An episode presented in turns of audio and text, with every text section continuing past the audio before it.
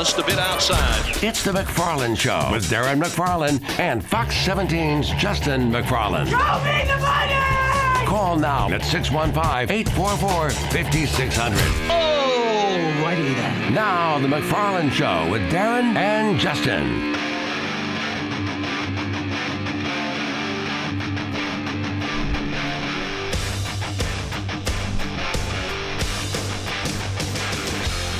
And a good Wednesday afternoon to you. And yes, it is time for the McFarland Show here on WNSR. Darren and Justin here live. Yes, sir. Strike and Spare Family Fun Center studio. This is not a recording. We're coming at you live. Yeah. Uh, why would it be a recording? Oh, I don't know. Just- Okay. Just, sounded good. Okay. See, just just build it up. Just- just sounds better. Bill, o- Bill O'Reilly style. We'll do it live. We'll do it live. For people who haven't seen that uh, blooper video, that that reel, Yeah. it's um it's quite funny. It's been out there for years. It's been and out there a long time. Yeah, it has. Bill O'Reilly had hair. That's how long it's been out. Forget about it. We'll do it live. He's trying to cut promos or kept it's just a cluster. So anyway, Devlin is alongside. He is not a McFarland. He's a cousin, but he'll be with us for the next two hours. And we got a lot in store for you. We'll head to Lexington here in about 10 minutes. We'll catch up with Kevin Ingram. Tonight, Vanderbilt at Rupp Arena to take on the Wildcats. It'll be a 6 o'clock tip our time. And I believe that game is on SEC Network. I believe you are correct, that- sir. Yeah, yeah, SEC Network. Six o'clock. Last night, Tennessee beat up on Arkansas and Knoxville, but unfortunately, the win came at a cost. Zakai Zeigler goes down early on in the game, This is not good. non contact. I'm not a doctor in real life. Yeah. I'm not a doctor on the radio, but I do specialize in knees, my own, Yeah. my own knees Yeah. and my knees suck. Yes. They've always sucked. And so I've had lots of issues over the years with my knees, including tearing my ACL twice on my right knee, Mm. torn meniscus on my left knee. In fact, I currently am walking around on a torn ACL on my right knee, and I'm not getting it fixed. Why? Because my orthopedic surgeon, who's been doing my knee surgeries for almost 20 years, said, Your knees suck. You're going to need knee replacement one day. So you might as well wait. Not fixing it. So I listened to him and said, Fine. I don't want to go through that rehab. Okay. Okay. No problem. Yes, I'll wait. Then I realized there's a whole community of people out there walking around on torn ACLs. Hmm. Lots and lots. I had no idea. I thought you, had, you get your torn, you get your ACL torn, you get it fixed. Yeah. Which is what I did the first go around back 17, 18 years ago Okay. and uh, that rehab was awful. Hmm. I mean, awful. Mm. Maybe it's gotten better in 17, 18 Yeah, maybe years. it's you know what do they call it laparoscopic now. Maybe they don't have to slice you all the way open. Maybe they just you know do the small incision. Oh, well, they did that then. oh, and it still yeah, sucked. Yeah. Okay. Yeah, I mean, back in the day, what you're talking about, they, they just laid your knee wide open. Yeah. Like they fla- like a flap. Yep. Cut it. Go in there, do what like they need f- to do, right, sew it and up. sew it back up. Yeah. Yeah, no, those those days have been gone. Okay. For. That was like your dad. Okay. And my dad. Okay. Okay, that was those days. So we're still doing these smaller incisions, and we're still having okay. So have you escaped any knee injuries your whole life? I had my knee drained Okay, that's um, when I was uh, a teenager. Okay. It swelled up to about the size of a grapefruit. yes. Uh, you know, and and I still have problems with that same knee to this day. Um, if we're in a long car ride or a plane ride, I have to get the outside. I have to be able to stretch it out. If Yes. not, the pain it takes for me about 45 minutes to an hour of it sitting still in that 90 degree position. But if it sits in that 90 degree position for 45 minutes or longer, the pain starts to build really quickly. Um, it's interesting you say that. Yeah. I've got a threshold of, and this is something, luckily, that my wife is cool about because she's not exactly fond of long car rides either.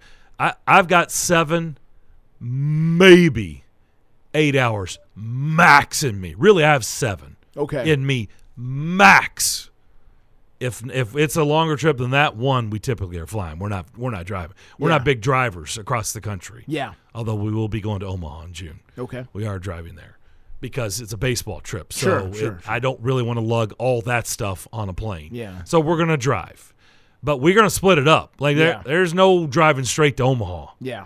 and driving straight back. Yeah. No, there's gonna be stops. Yeah. Go in there. We'll probably go a little bit past St. Louis. We'll go five, five and a half hours. Stop Yeah. and then get up and finish it off the next morning. Same thing coming back.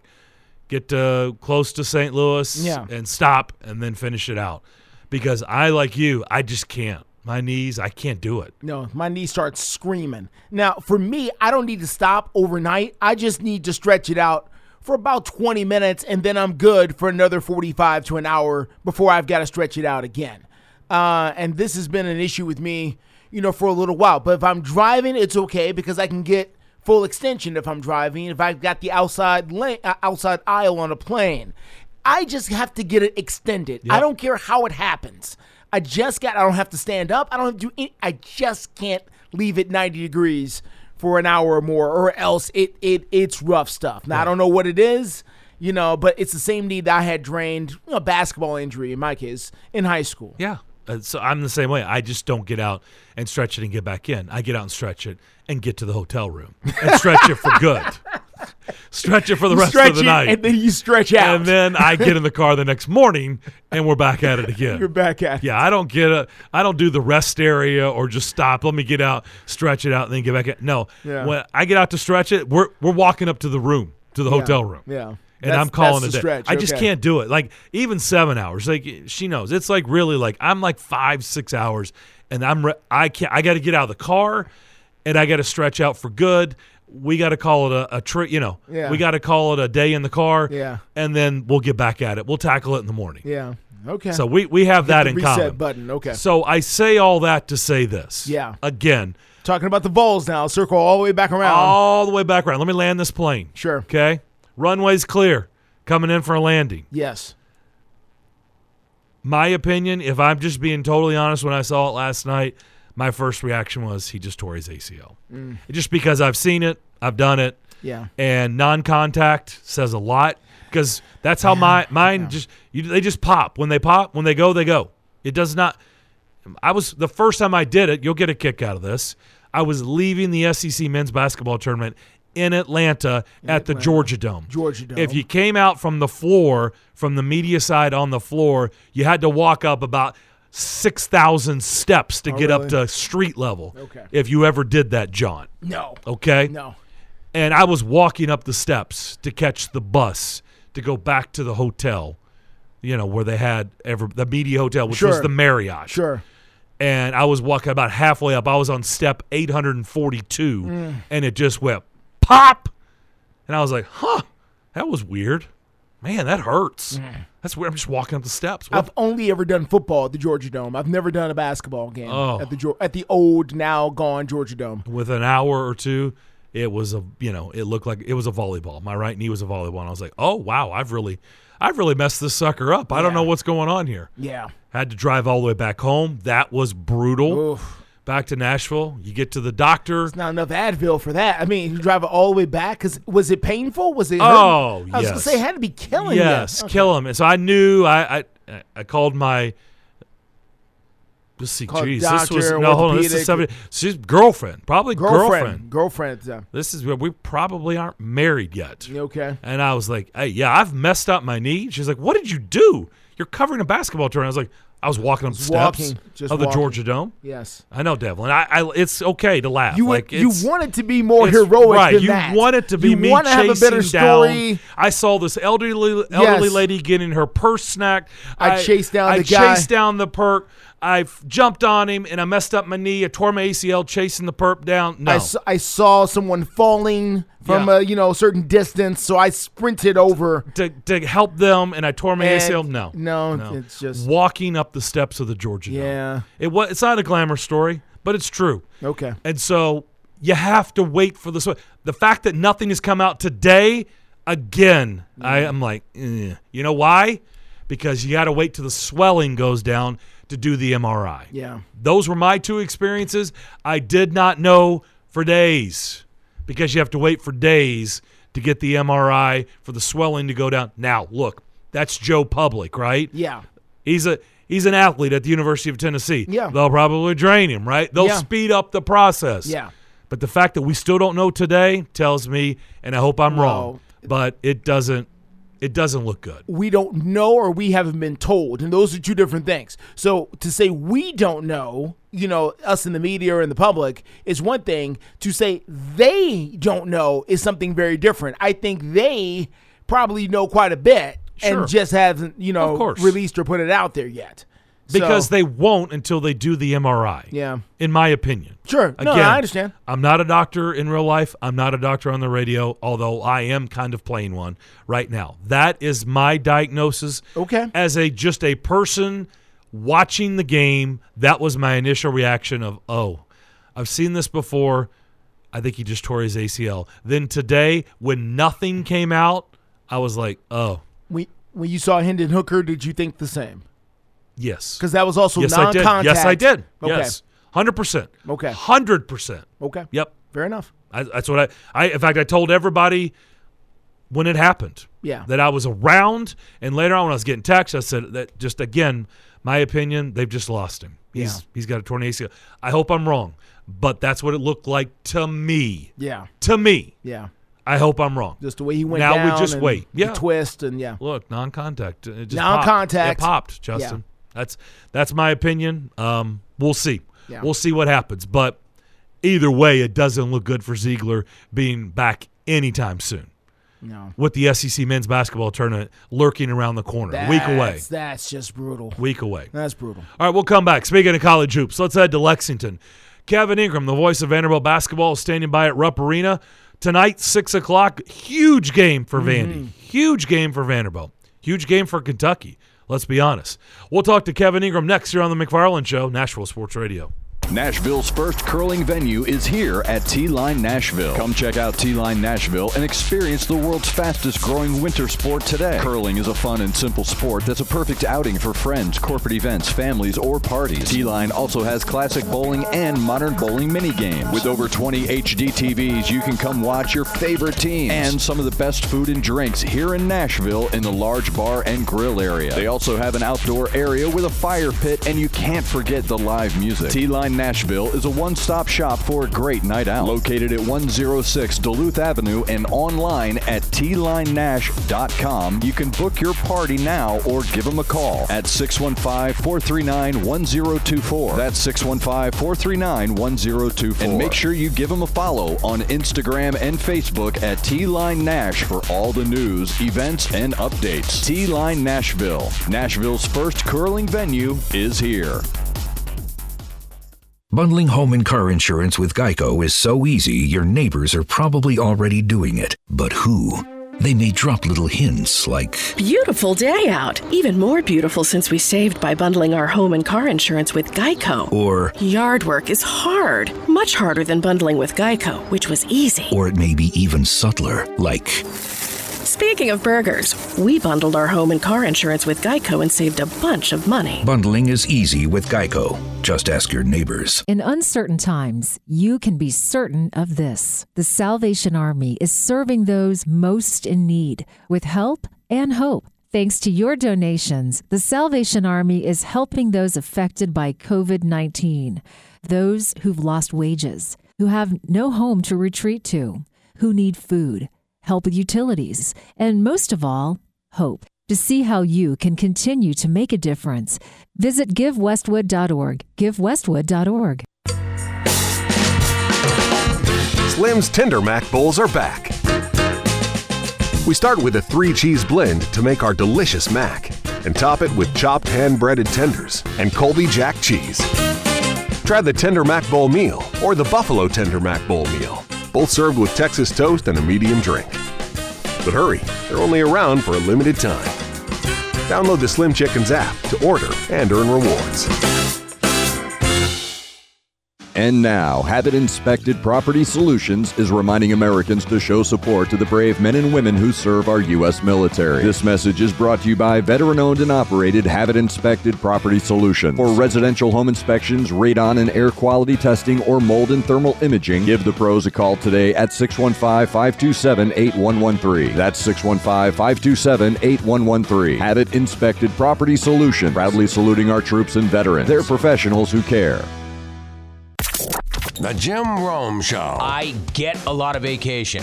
I understand that. However, I don't take a lot of sick days. Th- these things are not one and the same. That was not like I worked eight straight days or I worked Super Bowl Sunday. I think I'll give myself a day off. I earned it. Hey, and by the way, I could because I have those days. I pride myself in not taking sick days. I hate that. We usually grind through it. But honestly, it was the right thing. In that case, it was the right thing. The Jim Rome Show. Weekdays 11 to 2 on Nashville's Sports Radio.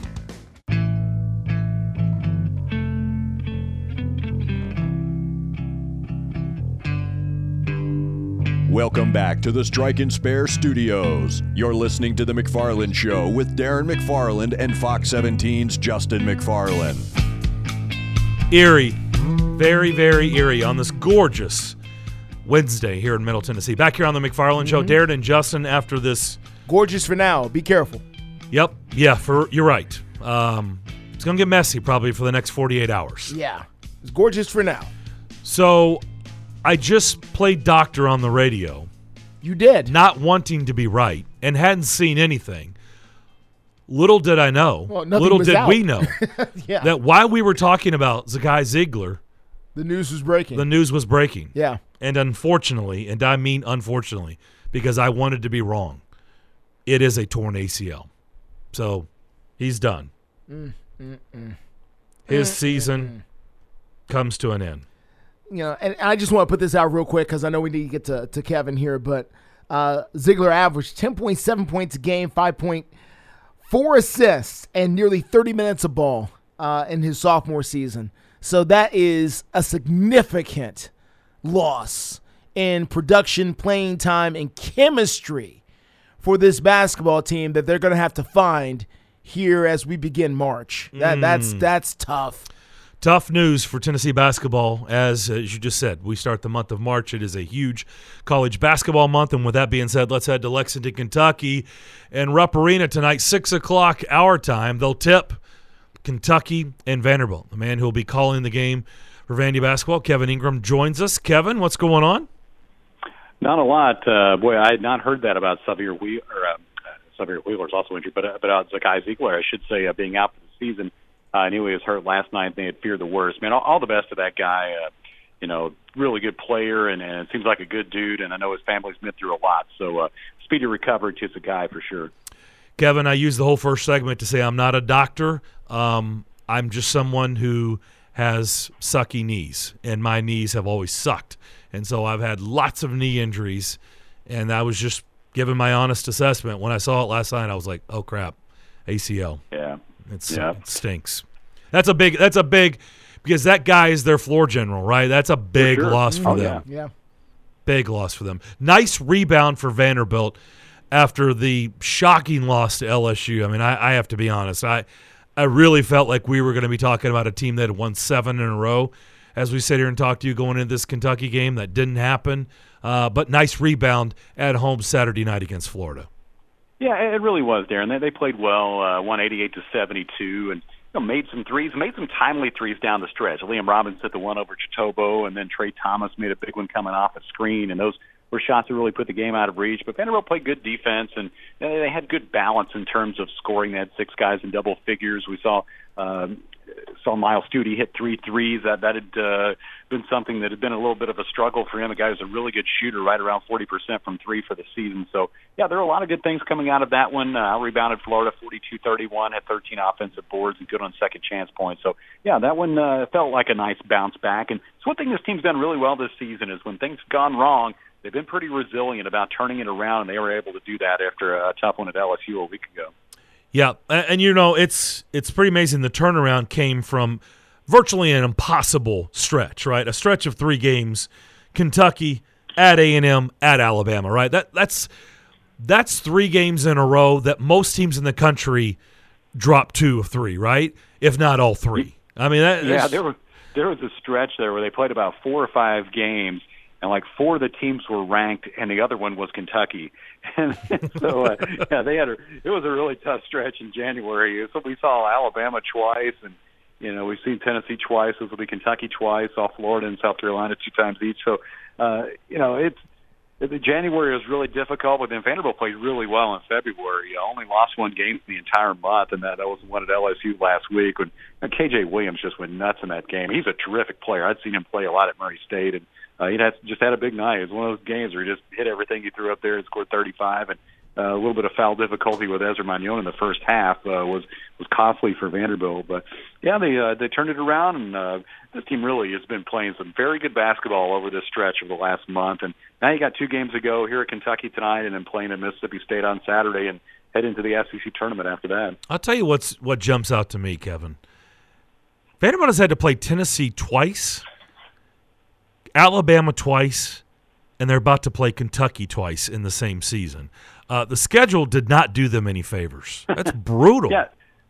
Yeah, now the the Kentucky and Tennessee part of this, that's every year. You know, you have I understand. Yeah, twice. And, and Florida's the other one for Vanderbilt. You would play all three of those teams twice every season. But yeah, it, it was a nice uh, present from the SEC that the scheduling fell to where this was the year that you play an Alabama team that's been ranked in the top five all season. You play those guys twice, and that's a that's a tall order, no matter uh, no matter who you are. So yeah, yeah, it's it's been a tough schedule, but uh, it, it felt like it gave you an opportunity for some wins in February and just won some big home games, won some close ones. But buzzer beater against Tennessee and beat Auburn right at the end as well. And those are really nice wins. They've been able to end some streaks against teams they hadn't beaten in, in years. Um, when you think about uh, the streak they ended against Tennessee, and the same thing for Auburn, and the same thing against Florida, and kind of hoping to do the same tonight here in Lexington. Yeah, that sounds like a, a present from the movie Caddyshack in the pool. That's what it sounds like. right, right, uh, exactly. You're drain the pool. As we're about to close the book on this regular season before everybody heads to Nashville for the SEC men's basketball tournament, uh, you know, I've had this thought here for a, a, bit now. I feel like if you can morph two teams and really have a, a team that could vie for a national championship, I feel like if you could if you could merge Vandy's offense with Tennessee's defense, you might have a perfect team in the country.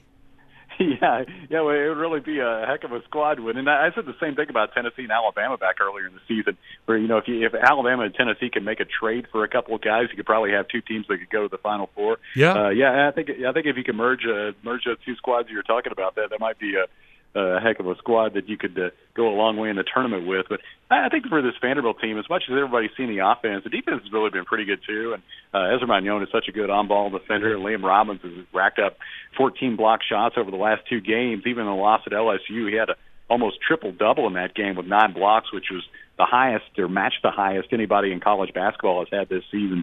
So he, he's been awesome on both ends, whether it's scoring or shooting threes or on the other end blocking shots and, and preventing baskets without fouling. He's done a great job. And I got to think when the all conference teams are announced next week, you're going to see Liam Robbins and Ezra Manjon uh, in the mix there somewhere because they, they have both been outstanding during SEC play as you know, Kevin, this is a, a, tough place to play, even if it's maybe a Kentucky team not ranked in the top five or top 10. It's still a tough place to play, as Auburn found out over the weekend. They got annihilated by John Calipari and the Wildcats. They've put together four wins in a row, and this one's going to be tough, right? I mean, this, this Kentucky team has been up and down all season, but I don't know. Maybe they're starting to get right. Uh, you're starting to get more production out of, you know, they they uh, felt like coming into the season it had to be Tshiebwe to give them everything, and I think they're now learning they can get production elsewhere. What challenges does this Kentucky team present for Vanderbilt tonight? Yeah, I think for this Kentucky team, you know, you look over the last four or five games, they have five players averaging double figures, and they're also way over in, in rebounding margin at plus 12 and shooting almost 40% from three. Uh, they, they found combinations that work, and I, I just – I thought all along they had talented guys, just maybe figuring out how to make it all work together. I really like Antonio Reeves, uh, the Illinois State transfer. In the game in Nashville when Vanderbilt played, he, he came in off the bench and really gave them a spark. And and now he's moved into the starting lineup and is playing well there. And you look at the game against Auburn the other day, had 21 points, at four threes. And you look at plus minus in that game, he was plus 40. Uh, you have guys, Cason Wallace was plus 42. Tshiebwe was plus 36. He had Toppin at plus 37. So they're getting a lot of good production. I, I, Toppin's another guy a good player, 13 points and 12 rebounds, and had five assists in that game against Auburn. So they feel like it feels like for them they got things clicking a little. And Chris Livingston, the freshman's played well, and um, you know all that to go with Tshiebwe and you've had guys injured. Wheeler's been out; he continues to be out. I think he has some sort of a medical procedure that's going to keep him out for a while longer to go with the ankle injury. And C.J. Frederick, who's a really good shooter, but uh, he's been limited by injuries too. But it seems like John Calipari has found that combination that works, and they've reeled off four wins in a row, and all of a sudden they're right here with a chance to, uh, to clinch a three seed in the SEC. So. Like Vanderbilt, we talked about the Commodores playing their best basketball at the right time. It feels like Kentucky's doing the same thing. Kevin, I have been to a lot of places, done a lot of cool things. I have never been to Rupp Arena in Lexington. Um, and yeah, actually, I've never been to Lexington, period. So, no, I have not been to Rupp Arena, certainly. Uh, talk to me about how special of a place it, it really is, or is it really more mystique than actual magic that is up there? Uh, yeah, Justin, I, I think a lot of times good teams make good arenas, and, and Kentucky's had good teams for years and years. It, it's a really cool place, and especially, and, and Darren can attest to this. Uh, you grow up in Kentucky, and it, it's a really big deal to, to go to a game there, and certainly to call a game there. Uh, this will be the third time I've done done a game. I did one with uh, Belmont, and this will be two with Vanderbilt, and I've been to lots of games there, covered games there. I've been to the state tournament. I, I tell you what, I think the best thing I ever saw at Rupp Arena, though, and I was thinking about this earlier because I was looking at around where we sat. 30 years ago, I saw a Metallica show at Rupp Arena when when the Black Album was out, nice. and I, that might be the best thing I, I've seen of any of it, basketball or otherwise, at Rupp Arena. Um, nice. I mean, we were we were down really low, and like James Hetfield was just like right there. It was super cool. I'm I'm totally getting off topic here. Um, you just went back. A, no. you just geeked out, didn't you? That yeah, was that was pretty I funny. Did, man. Probably seen so some I, future Hall of Famers there, and no, no, Metallica. That's what jumps out. I was just texting with my buddy I went to that show with earlier, and uh, we, we were talking about how some some friend of his we rode up with, and this dude had like this old like Trans Am or something, and so and the dude drove like a 100 miles an hour up 65 in the Bluegrass Parkway from Bowling Green to Lexington. I, I didn't even think we are going to survive to even be there for the show, but uh, yeah, we made it. It was, it was pretty awesome. Man, you so. certainly just stereotyped that Man. that trip right there. We jumped in the Trans, the Trans Am, Am, and headed to Lexington to see a Metallica the Trans show. Am 30 years ago. this, this, I mean, I don't know if that's a glimpse in, glimpse inside my life, but it, it probably is. Did, did, you did you pass the A team and Knight Rider on the way there? yeah, I think they were out in the parking lot. yeah, All right. facing face and the boys are sitting there in the row above us. let, let, me uh, let me ask you about. Now I'm all thrown off topic here. All right, let me get back to what I was trying to ask you about, uh, and that is, you know, people, folks like you, Kevin. You have the opportunity to travel. You have seen a lot of venues, a lot of places, a lot of things, and that's why I wanted to ask you about Rupp Arena and mm-hmm. your whole experience there. But as someone who has been around sports for a long time, but not done the SEC circuit like you have what is the bigger deal to the community, Kevin? Alabama football, Kentucky basketball. It's really close, Justin. Uh, you know, both are, are legendary programs in their own right. You know, I, I think the thing here in Kentucky, basketball is such a big deal, especially college basketball and, and high school basketball too, for that matter. You know, they played the state tournament at Rupp Arena uh, most years, and that, that's really a cool thing. You, you go in there on a Thursday afternoon, there's 15,000 people watching a high school basketball game. That, that's really something. Do they still do uh, the Sweet 16? Is that what you, they still yeah, do that? Absolutely. Oh yeah, they, wow. they still have like the the single class tournament. You know, there's Man. not like you know one A or two A or any of that. Everybody plays for the same uh, state championship, and it it's really special. That, that's a great event. Hmm. Um, but yeah, to to go to Rupp, I always say. For, if you go to an, some average non-conference game on a, on a Tuesday night in November or December, it's not really cranked up. But if you come to Rupp Arena for a really big game, and uh, you know, say a big conference game or, or something like that. It, it's one of the greatest places there is to watch basketball because the you know, the fans are really into it, and they put the students down behind the goal in, in recent years on that one end. And you know, I think about when I was in there earlier, some of the games that I'd been to. In 1994, we drove through a big snowstorm, not in a Trans Am, but uh, we, we went up and saw Kentucky play. We saw Kentucky play the Arkansas team that won the national championship that year. You know, the the 40 minutes of hell and all that stuff uh, with, with Corliss Williamson and Scotty Thurman and Corey Beck and all those dudes. And but both those teams are ranked in the top five, and it was, it was I mean, they just blew the lid off that place. And I'm seeing him play Louisville up here too. And and, and Darren, you've been to lots of games here. It's just for a, for a big game, it's really hard to match. And you know, as, if I, if I think about the places that I've been that I thought were the biggest deal. Um, I put Rupp on that list. I always say Allen Fieldhouse at Kansas is probably the best place I've seen a game. Uh, I've done a game at Duke. I've done a game at North Carolina. I've done one at Pauley Pavilion uh, at UCLA. I've been to, to Hinkle Fieldhouse. Um, th- those are some of the ones, maybe, outside the SEC anyway, that, that really stand out. But yeah, Rupp Arena's right up there when it comes to uh, college basketball atmospheres and tradition and all those things. I've been thinking a lot about, honestly, just here recently, about Rupp Arena and and I don't get back there much. In fact, I'll tell you the the last game I was at. This is sad, but this is how little I get back there. I saw Kentucky and Tennessee when Bruce Pearl was the head coach at Tennessee. That was the last time I was in Rupp Arena. But the reason hmm. I've been thinking about it is because here lately, on nights when there's really nothing going on, I've been watching Southern Hoops. I don't know if you guys have been watching oh, yeah. that. Yeah, I've seen on it. SEC yeah, Network. SEC Network, yeah. Man, Man, the eighties, great job. The eighties and the early nineties for SEC basketball was just ridiculous, right? Well, actually, seventies, eighties, early '90s. You know, the Dominique Wilkins and Charles Barkley, and Mm. it would just on out. And the Kentucky teams. It was just, and so I saw all those teams, and so I've been really thinking back of my childhood growing up in there, going to games and seeing all those teams and players that I've been watching on Southern Hoops. It's a great show. I've really enjoyed watching a lot of that too. And I've said, I've thought for a long time that the '90s was maybe the best basketball era ever for college hoops. When, when you think about not not just in the SEC, but okay, you think about how it started out with those two great UNLV teams, the one that that blew out Duke in '90 and the one that got beat by Duke in '91. That was probably the better of the two teams. And then you had Duke's dynasty, and you had the Arkansas championship, and then a runner-up, and then you had Kentucky coming within an overtime of three straight national titles.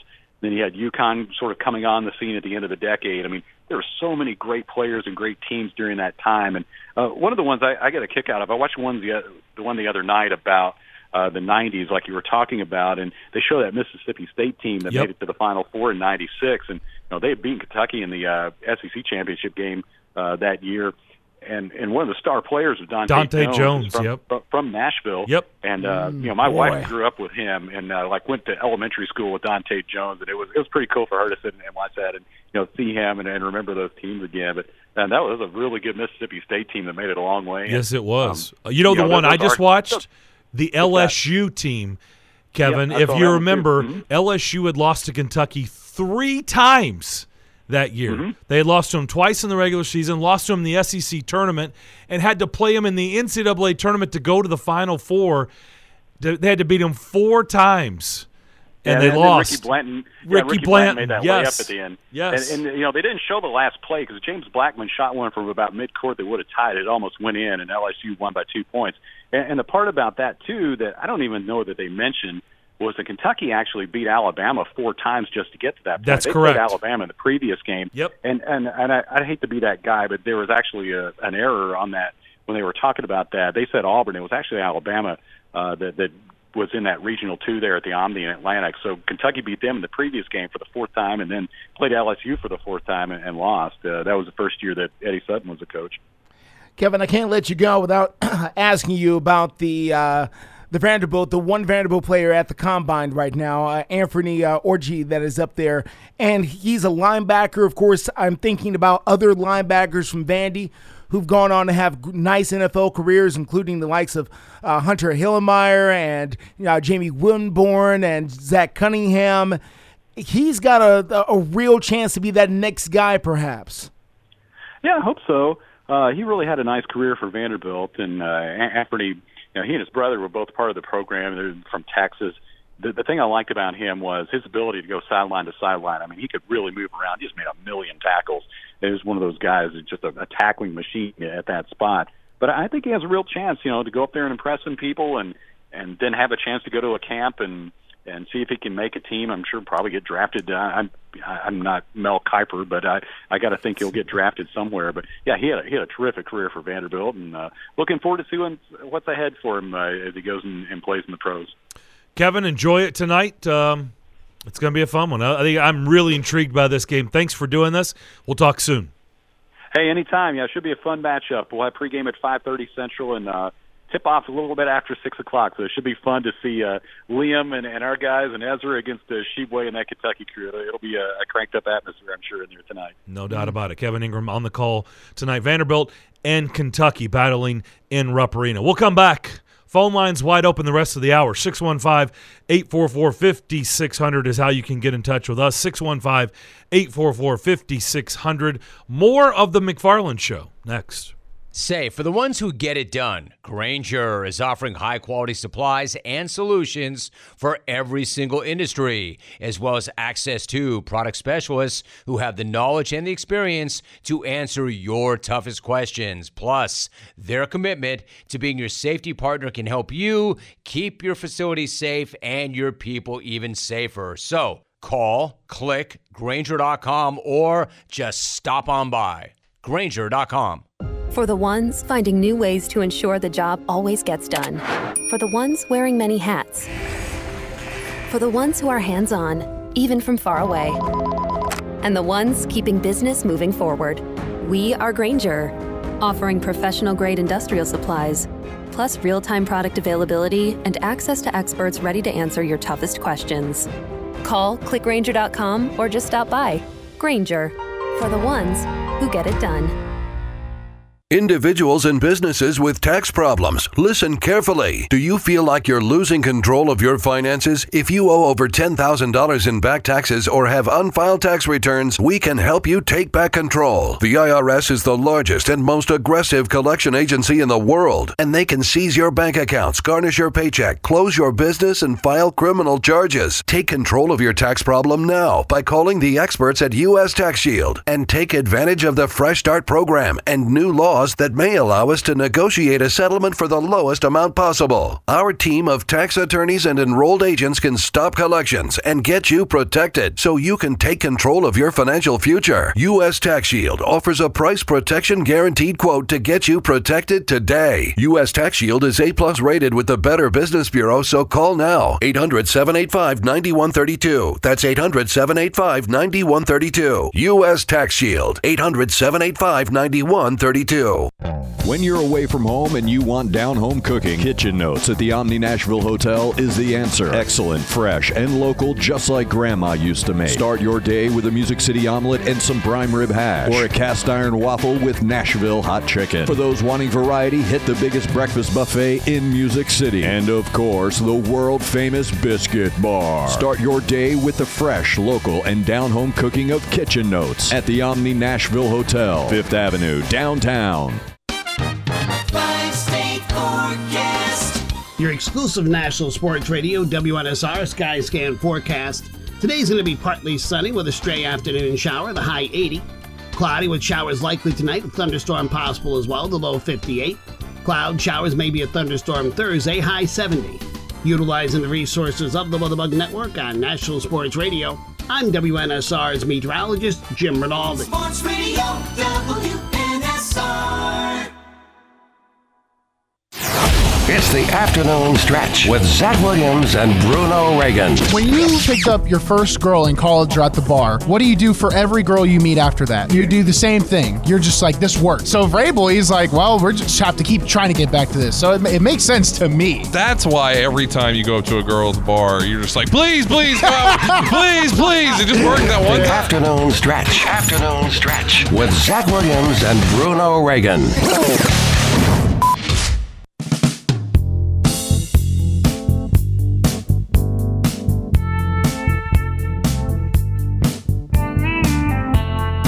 The McFarland Show, broadcasting live in Rutherford County on 1079 FM.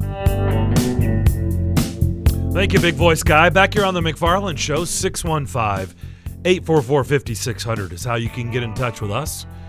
You can also watch us Facebook, YouTube, Twitter, and Twitch.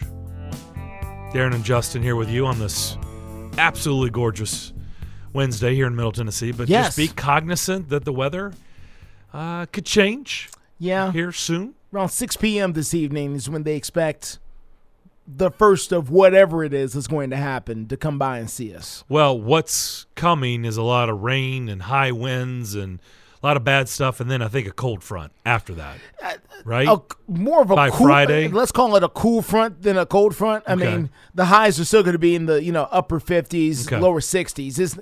It, we're not going back to highs of 35. It would seem anymore. That it seems like that's over. Okay, so Darren stick to knees and not weather. Well, I mean, Yeah. I sit next to a weather guy for five hours a day, so you know I have a You have a little bit- small competitive advantage there than you just following your knee. I the would hope so. You know, Yeah, I would hope so. Thirty-seven weather models, literally thirty-seven. weather Five models. hours a day. Yeah. Jeez. Between traffic and weather, you just walk out of there every Oh, day man. going, man, I'm, I just I don't want to hear a thing about weather. I don't want to hear a thing about traffic. Truthfully, I go somewhere and don't talk for about five to seven minutes. Yeah. Uh, after the show, I find a quiet place and just sit and not talk. Because you know, it's not just talking, me talking. You're also listening to several other people doing doing an enormous amount of talking as well. And I enjoy it. I'm not trying to say I'm trying to stop. I'm just trying to say after it's over, I, I go sit quietly for a few minutes. You know what's interesting? I, I learned this a lot during COVID, even though I've known it for a long time, but we were always just so accustomed to being around people before the show, right? Because Mhm. you're all doing it together. Yeah.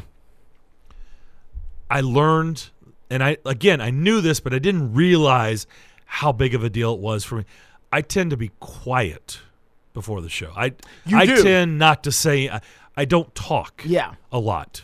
Yeah. During the- like some people, most people in this business, they can talk for four hours before Yeah. their show. Yeah. nonstop. Yeah. I tend to get quiet like in the last hour. Yeah. I've noticed that about Why you. I don't Yeah. know. I have no I no idea. You don't need I've just always been reason. like that. It's, it's okay. Yeah, don't know. I just I get quiet. It's fine. You, you, Maybe I'm just saving. You're gathering yourself. Yeah. It's fine. You're centering yourself. Guess so. Bad news, uh, tough news. Tennessee basketball program. Zeigler is lost for the season Yeah. with a torn ACL. So hate to hear that. It's a guy Zeigler suffered it last night in their win over Arkansas. Very convincing win, by the way. Yes. Over Arkansas Yes. last night. All right, let's go to the phone lines. 844-5600. Let's bring up Tony. Tony, what's up? Good afternoon, gentlemen. Good afternoon. And uh, y'all were talking about the knees. Uh, a lot of people know my last name. A lot of people don't on these airways, but I'm a Benaza. And we have a saying in our family, you're not a real Benaza unless you've got knee or leg problems. And every one of us has knee or leg problems. Mm. I'm number seven of eight siblings, and every one of us has had some form of knee surgeries on both knees. A lot of it's unbelievable. Mm. and y'all were talking about that. And I, I was actually laughing. I thought, oh, this is great. This is, this is unbelievable. What's your worst And, uh, knee injury? Well, the football injury, Mine? right? It would have to be the football injury at Austin Peay, right, Tony? No, that was uh I didn't know. I got hurt in high school playing ball at Overton. Okay. That was my ankle injury. But my worst knee injury, Darren, you were talking about how they just go out. I was crossing Fourth Avenue one day. Was going to go to Varallo's. I'm sorry I threw that out there, but it's a great place to go eat chili. And I was at the corner of Fourth and Union. Yeah. Went to shoot across the street, and buddy, it just blew out my right knee. I went down the middle of the street.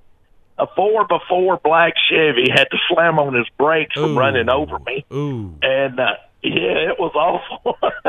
and that that's where it happened with me. And then another time. Well, what was the diagnosis? Oh, I blew out my uh, tore my meniscus. Meniscus, okay. Tore it all up. Yep. Yeah, Okay. and then uh, about four years later, uh, tore the left one. Okay. Blew it out. Yep.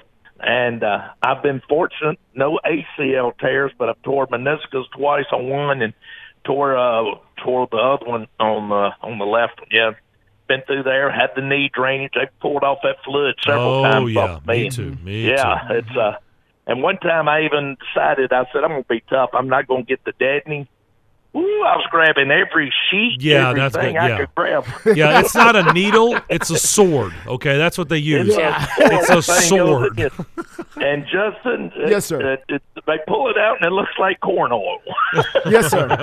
No, I've, I've had it done once. Yeah, it, it, you know, I, my mom was in the room, and I remember my mom asking, Does it have to be that big? Don't you have something smaller? For, it was like it's a lot of fluid. Yeah, we need something this big. Yeah. This is when I knew my knee story was, you know, I was onto something. There's times that you know I, you know, I crack a joke or try to. I attempt to. You know, I've had some good lines.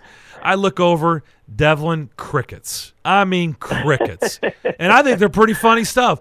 I tell my ACL story walking up the steps of the Georgia Dome. He's in the floor holding his side like it was the funniest thing he's ever heard, and I was like, yeah. I think he's imagining the vis- the visual when they, of they you at the Georgia one Dome. off of me draining one knee and uh, one day and I thought, well, that wasn't too bad. They said, we're not through yet. And they went to reach for that second one. That's when I knew it was something else. Man. But, but I don't mean to uh, bore your listeners with all this kind of stuff, but a lot of these stories do, they do get comical. Guys, I saw something last night that I was startled by. And Justin, it might have been on 17 on uh, the newscast Come on with it. we had 67% increase in betting revenues in the Oh. state from 2021. $3.8 billion That's correct, sir. bet in unbelievable uh, uh, numbers. And uh, that is uh, a lot of people out there betting. And uh, it, it's unbelievable, the numbers. That, they're staggering. Yeah, the They're state's going to have to hire more people, which is why we were doing the story. The state is requesting more money to hire more people to be able to, to, to process all the things going on with sports betting here in the state. And I find it interesting. Only five percent goes to somewhat gambling anonymous. Yeah, Tennessee Red Line. Yeah, that's what they that's what they Yeah. put together. Yes, sir. and uh, but at least they get something on that, and hopefully that fifteen percent that's supposed to go to local governments for uh, infrastructure. Yes, sir. hopefully it goes where it's intended to. Let's hope that too. Well, I mean, they've they've gotten millions and millions and millions and millions and millions of dollars over the years from the lottery, so I suspect They that's have, the same and all that money has gone to you know, Tennessee The Promise or you know Scholarship. Yeah. that too. Yeah. Let me just say this real quick, Tony. Okay, I, I, and I get it. I, I'm going to defend this, um, but and that's take it however you want. But I, I know it's serious, and I know that gambling is an addiction and all that stuff. I got it. Okay, but if the beer companies, if they told you all their sales in the state of Tennessee, or hard liquor told you all their sales in the state of Tennessee, I mean, you probably have the same reaction, wouldn't you? Of how much Very beer is sold point. in this state. And the point is, it's just out there in front of us. That's it. If the Well, other numbers were out there in front of us, we don't say, well, jeez. I mean, do do all the beer companies? I don't know the answer to this. Justin, help me out. Do they do they uh, help out with AA? I mean, do they donate money through? I mean, why why is it only up to you know the sports betting companies to do something with gamblers or not? Are the beer companies? Are the alcohol? I mean, what what is their responsibility? It's the point is all this stuff is there, and look, it's up to you to be a responsible adult. Some people, most people can.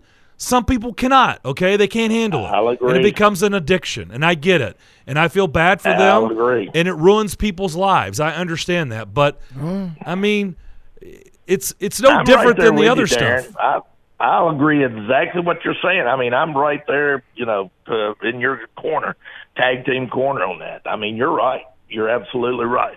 Guys, let me ask you one other thing. Change of gears here. Uh, four coaches of the UT's previous football teams were found. Y'all help me out with this story. Was found guilty of show cause, a three to five year penalties on some of them. Yeah, recruiting that they cannot violations. Yeah, show Generally, cause. beforehand, wouldn't the universities also get penalized for those type of infractions? But did Tennessee do enough? Is was their part of the helping the infractions was having Fulmer to step down and doing what you know and getting rid of these coaches? Was that part of the NCAA agreement with them that why they were not put on probation? Well, didn't they All right. also pull themselves from bowl contention, which was They comical because they weren't going to go to a bowl They anyway. wasn't going anyway, right? Right. Yeah, Jeremy Pruitt. It's the gift that just keeps on giving to Knoxville. Yeah, and he just won't go away. He's like that picture of uh, everybody. You know, you buy a house sometimes. There's that old picture hanging on the wall, and everybody tries to throw it away, and it won't. It always seems to reappear. Yeah. That's Guess that pictures of Jeremy Pruitt. Tony, appreciate Right, the phone true. call as one always. last shout out. One Yep. last shout out. Enrique Bradfield, congratulations on breaking the Vanderbilt all-time stolen base record. Stood for 42 years, and uh, he uh, he broke it uh, the other day. So I I, saw wanted to throw yeah. it out there, and never heard uh, anybody mention that. So I mean, what a special commodity you have when you got. That, and that the old saying and coaches say, one thing you can't coach is speed. Speed. Yep. He's speed kills too. By the way, He he's can. he's a tremendous athlete. Thank you, Tony. Uh, by the way, nice comeback for Vanderbilt. Sorry, Tony. Earmuffs over Austin Peay. Austin Peay. was in control Yeah. yesterday. I think five one, five nothing. Couldn't hold him. And Vandy uh, opened it up in the seventh, I think, and uh, went on to an 11-7 victory over Austin Peay. All right, we'll come back and wrap up the first hour of the McFarland Show next. What happens to your decision making when you drink? Well, after one drink, you feel confident. A few more, and calling your ex at 1 a.m. seems like a great idea. And you're pretty sure the secret to a great taco is four day old macaroni. The bottom line drunk you doesn't make great decisions. So you're risking a DUI or worse if you count on him to get you home. Plan before you party. Get home safe. Paid for by the Tennessee Highway Safety Office.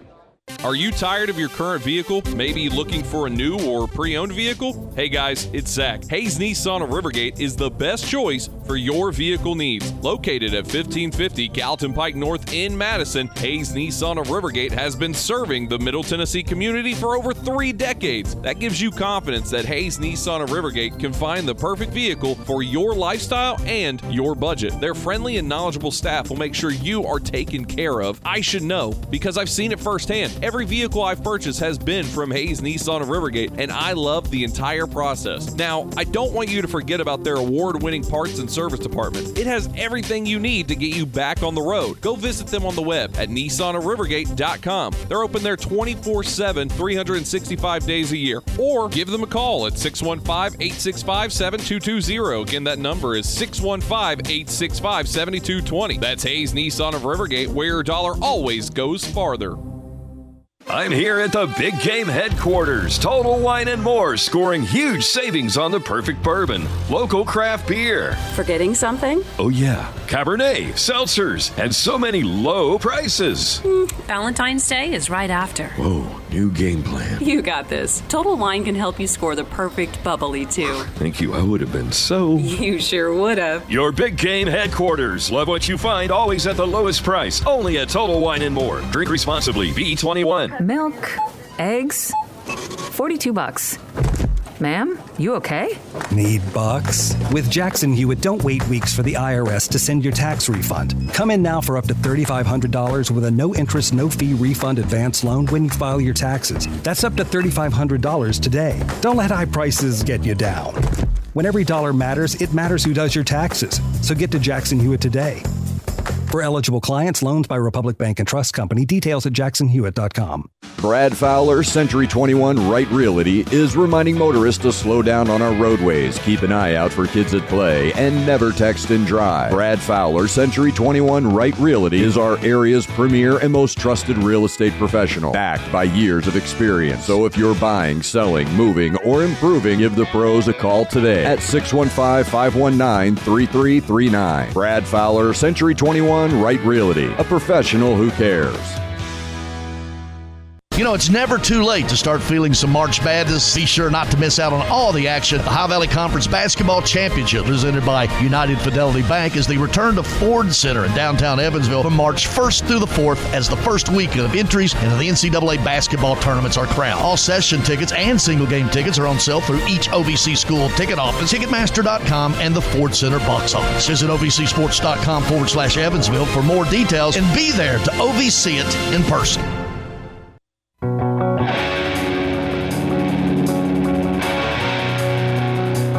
You're listening to The McFarland Show live on WNSR Nashville Sports Radio.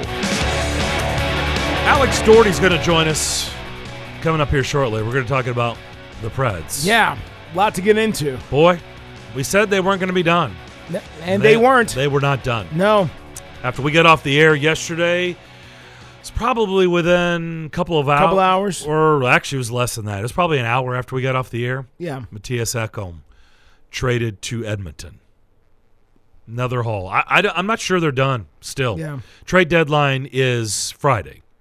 I didn't realize he had been here as long as he had. Yeah, he spent his entire career. Yeah. Like, I think 12 years. 12, 12 years. years. Yeah, oh yeah. Man. Great. Look, he's a great guy. Yeah. Great guy. Tremendous hockey player. A great, great guy to deal with. I'll tell you what I appreciated about Mattias Ekholm so much.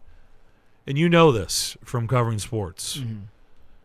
A lot of times teams do a disservice with athletes. Like they, they, you know, when things aren't going well, they try to shield them, right? Oh yeah. Yeah, well, right. we don't know if he's going to be available today. You know, he's getting Oh, treatment. Heaven forbid that professional athlete talk when things aren't great. Mm-hmm. Oh man, gosh, Mattias Ekholm, he's a guy you can put him in any situation, and whether things are going great, things are going okay, or things are going flat out lousy, Mattias Ekholm will stand up there like a pro, and he'll talk. Hmm.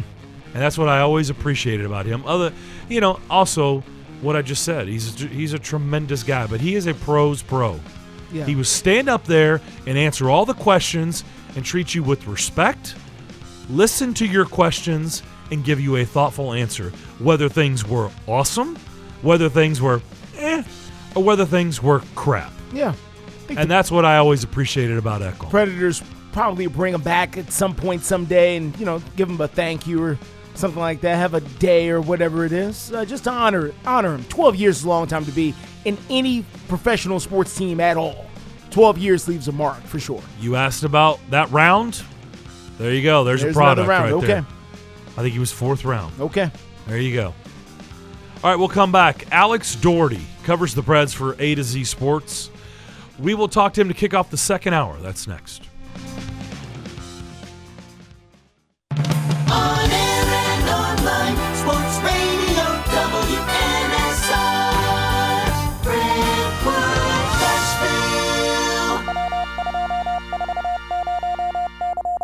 ABC News, I'm Michelle Franzen. At a Senate Judiciary Committee hearing today, Attorney General Merrick Garland briefed lawmakers on his department, including the separate special counsel investigations for President Biden and former President Trump related to the handling of classified documents. Garland praised DOJ workers for upholding the rule of law. They have conducted themselves with the utmost integrity, without regard to any partisan or other inappropriate influences. Garland also told the committee that police need additional tools to deal with sales of illegal drugs taking place on social media platforms. In Greece, 38 people now dead following that head on train collision north of Athens between a passenger and freight train. Dozens of others were injured. Drug maker Eli Lilly has announced it will slash insulin prices by 70% and is putting a $35 monthly cap on out of pocket costs for patients. That move comes as federal government is pushing Republicans to expand the new $35 cap on insulin. This is ABC News. I had a nighttime routine for my frequent heartburn. I would drink milk, I would sleep upright with more pillows, but that painful burning stayed. So I made Prilosec OTC part of my morning routine. With just one pill each morning, Prilosec OTC prevents excess acid production, blocking heartburn day and night. Now I have a new nighttime routine. I call it sleeping. One pill a day, 24 hours, zero heartburn. With Prilosec OTC. It's possible while taking Prilosec OTC. Use as directed for 14 days to treat frequent heartburn, not for immediate relief. I'm Kareem Abdul Jabbar. I learned about atrial fibrillation the hard way. My symptoms would come and go shortness of breath, fatigue. I kept going. Then I got so lightheaded, I couldn't. My doctor said I have AFib, so I'm about five times more likely to have a stroke. Other symptoms, irregular heartbeat, heart racing, chest pain can come and go, but the risk of stroke stays. If you have symptoms, tell a doctor.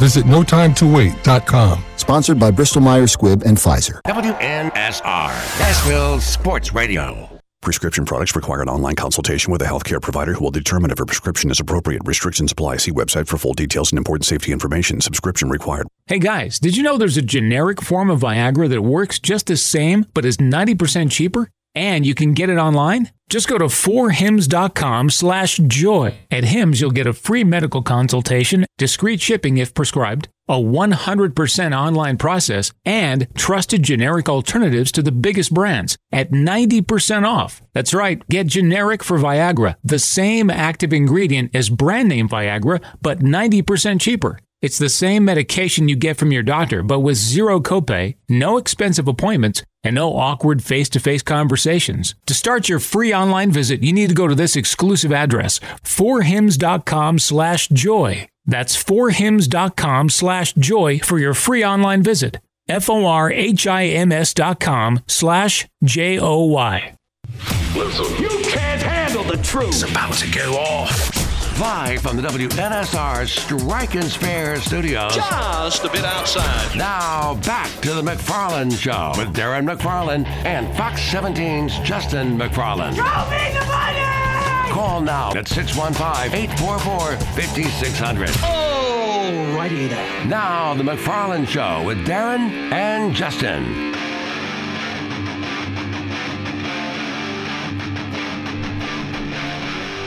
Second hour McFarland show rolling along here on this Wednesday afternoon. Preds fall 3 1 last night at Bridgestone Arena. Final game of the month of February. Pittsburgh gets three goals in the third period after the Predators broke through first in the third. It was scoreless through 40 minutes. Jankowski gets the goal to give the Preds the lead, and they were unable to hold on. Sidney Crosby, boo, um, ties it up. Zucker gets the game winner, and then Rust, uh, I think, had the empty netter there at the Yeah. end um, with a couple seconds left to make it a 3 1 Penguins win. Alex Daugherty covers the Preds for A to Z Sports. He now joins us. Alex, what's going on? Not much. How are you guys doing? Well, doing good, man. I guess let's just start with all the carnage, right? Yeah. And I guess the carnage wasn't done after we got off the air yesterday, and we knew that it wasn't going to be done, um, or we suspected. I shouldn't say we knew. We suspected more was to come, and we talked about that yesterday. And we knew, uh, and I said this yesterday. Look, you bring in Foote, uh, a defenseman's going, and in fact, we even took a call and said, "What about McDonagh or Ekholm or Fabbro?" And I said, "I don't believe McDonagh's going anywhere. I just think, unfortunately, his you know his contract for them is probably going to keep him." Put here. Ekholm, you've heard the stuff for a long time. I wouldn't be surprised if somebody was willing to step out there and, and give him a haul. And, you know, the Fabbro stuff has been pretty easy to connect that dot. Well, I guess Edmonton was really willing to step out there and give the Preds all that they wanted for that trade. What did you make of Mattias Ekholm, who has spent his entire career here, uh, you know, born and bred by the Nashville Predators organization? Yeah, big big changes. Yeah, I, I think he he first uh, he was a, a full time player for the first time in 2013-14. Uh, so Barry Trotz's last year, and uh, and yeah, it's a changing of a guard. I mean, it, it's it's pretty remarkable that how long he's been here. It, it's kind of hard to believe. It in, in a lot of ways, it feels like he just got here, but now he's you know he, he's like one of the more veteran players in the league. I mean, he's just like he he's been around so long, and and Roman Josi after the game last night just seemed seemed pretty down. I mean, like obviously the loss, but I think at this point it's pretty clear the season where the season's going, and it's much less about you know the the performance of the of the team and more about building for the future. The Ekholm return, I, you know I, I initially thought it wasn't that great, but then I went back and realized you know I I, had, I wrote a few weeks ago about what I thought they would get for Ekholm. I thought they would get a first round pick and a top prospect. They ended up getting the first round pick. They got a mid level prospect in Reid Schaefer, and then also a fourth round pick, um, which is not bad. I mean, like that's that's a pretty good return. The Tyson Barrie part of the return is very curious, and I think the initial thought from a lot of people was that they're going to flip him for something else, and that that they got him because they needed to make the money work for Edmonton. Uh, and that Tyson Barrie might be traded somewhere else. But it doesn't sound like that's what's going to happen now. I mean, uh, David Poile was made available during the game last night to talk about the trade. My uh, partner in crime, Sean Smith, he he asked David Poile that question: Is, is Tyson Barrie someone that they're wanting to hold on to? for next year, and it sounds like he is. I know Hmm. Dave Poile's probably not going to give away too much, but it sounds like, according to what he said, basically that he likes Tyson Barrie's offensive output and his offense from the the blue line, and and that's you know he's a little bit smaller of a cap hit from Mattias Ekholm, so that's nice. You do save a little bit of money, but the Tyson Barrie addition is, is an odd one. It, it, it's not a build for the future. He's 30 years old or 31 years old. But, you know, I guess they had to make the money work in order to get the first round pick. Well, Cal Foote made his debut last night. What did you think of him? I thought he was okay. I, I, I'm, I hear so many mixed reviews about him. Me too. Yep. a, Me he too. Is a, he is a big, a big guy. Obviously, comes from a, a good pedigree. Mhm. Son of Adam Foote, and uh, I, you know, he's a big guy. I think that's that's a plus if you if you want to be big on defense. I just wonder about the skating. You know, I, I just wonder the foot speed uh, offensively. Is he going to be able to make it? Uh, I think he'll have to be protected with uh, so, a, a, faster defenseman. I don't think Lauzon and Foote is a pairing that I would continue doing for a while. I mean, that's that's two bigger guys. I'm very physical, but I mean, if they get beat, they're going to get beat bad. So, um, I I- I think it's okay. Work in progress. We'll see where it goes. He'll be cheaper uh, than than other defensemen, so that's something to to be okay with. If there's another move in store, do you think it's it's a defenseman? Do you think it would be probably the logical choice that everybody would think that it's you know Dante Fabbro? Definitely, yeah. It, it sounds like that's definitely that's where it's going. They have three restricted free agents at defense: Carrier, Fabbro, and now Foote. I don't think they're going to keep all three. And Fabbro is the most expensive of the three. They could trade him. I, I've heard San Jose, maybe Vegas. I don't know. There's there's a lot of options, but there, there's there's definitely some teams out there that could use a player like Fabbro and uh, be willing to pay him what he's owed for next year. Yeah. Um, I don't think they're. It's not going to be Carrier. I, I think it's pretty clear from people I've talked to. They they like Carrier a lot. Carrier number one choice, yeah, for sure. And, and I, I think that makes the most sense. Carrier has made the most progress of those two. He's he's developed the, the furthest. He had the injury, of course. He seems to be back from that. But yeah, I mean, Carrier, 26 years old. Like, I mean, that's still pretty young for a defenseman. You get another, you could get another good five years out of Alex Carrier and feel real good about that. I mean, where where he's at with this, he's not going to become a Roman Josi. I mean, that's not that's not his path. He's going to be a top four guy and have a couple of good years and uh, and if he just remains healthy, he's a he's a good choice to move forward with for sure. Did they have pictures on the Tampa Bay Light? You know, maybe front execs, uh, front office execs in Tampa. Like what? Everybody is at the same right. Everybody's come to the same conclusion. I, I've admitted several times that the first time I saw it on social media, I was like, fake account. That's just not real. That, that is a fake account. Uh, and then I saw shortly after that, Elliotte Friedman put something out there, and I was like, holy crap, that was not a fake account. I didn't recognize that person. I can't remember the name again. I think it was Brendan or something. I can't remember who it was that I saw at first. But what what are we all missing? Like, I get it. We I think Tanner Jeannot's a good player. He had 24 goals last year. I get it. And the physicality, all the stuff he brings, we, we know. But to to get that kind of haul for him, I mean, I don't think anybody could have seen that. Why why do you think Tampa was willing to do that? It was really interesting. So I I had a, a couple of uh, I had a couple of sources that I was communicating with that were giving me information about what was happening with the Tanner Jeannot trade, and the the one that really stood out to me, I was I was hearing that the ask for Nashville was two first round picks for Tanner Jeannot. They were asking for two first round picks, and when I heard that, I was like, "This can't. There's no way. There's no way they're asking for that." And then I then I started hearing that the return was going to be a lot bigger than people thought. And then I was like, huh, okay. And then and then obviously from from Elliotte Friedman, we heard that it was going to be a, a big return. And then yeah, as soon as I saw the return come through, I was like, I, th- I guess this is what they're talking about. This must be real. And uh, yeah, they. I joked that they basically acquired an entire draft class for Tanner Jeannot. I mean, like they they got five picks out of that and a player. It's just that's that's crazy. You just don't see that. And I I do think that in Tampa, I think he will succeed. I almost think that he might be better in Tampa than he could have ever been in Nashville. If that makes sense. Probably doesn't say too many good things about Nashville, but uh, I mean, at a place like Tampa, Tanner Jeannot is probably going to become like a 20 goal scorer every year. I mean, he's just he's that good, he's that skilled, he's that determined, and Tampa is that good at developing players. But is he really worth all that? I don't know. I it doesn't seem like it to me, but you know, they they obviously liked him a whole lot. Justin knows we have fielded a lot of calls throughout the course of the season, and you know, point blank asked, "What do we think of this team?" And my assessment is they've been underachieving. I think their talent is good enough to make the playoffs, and that was my stance for the entire year. And obviously, the more the season went along, the more I started looking at myself, going, "Self, are, are you sure about your assessment of this team?" Because obviously, they just you know they've been what they've been all season. So, why do you think this happened? Why why don't you?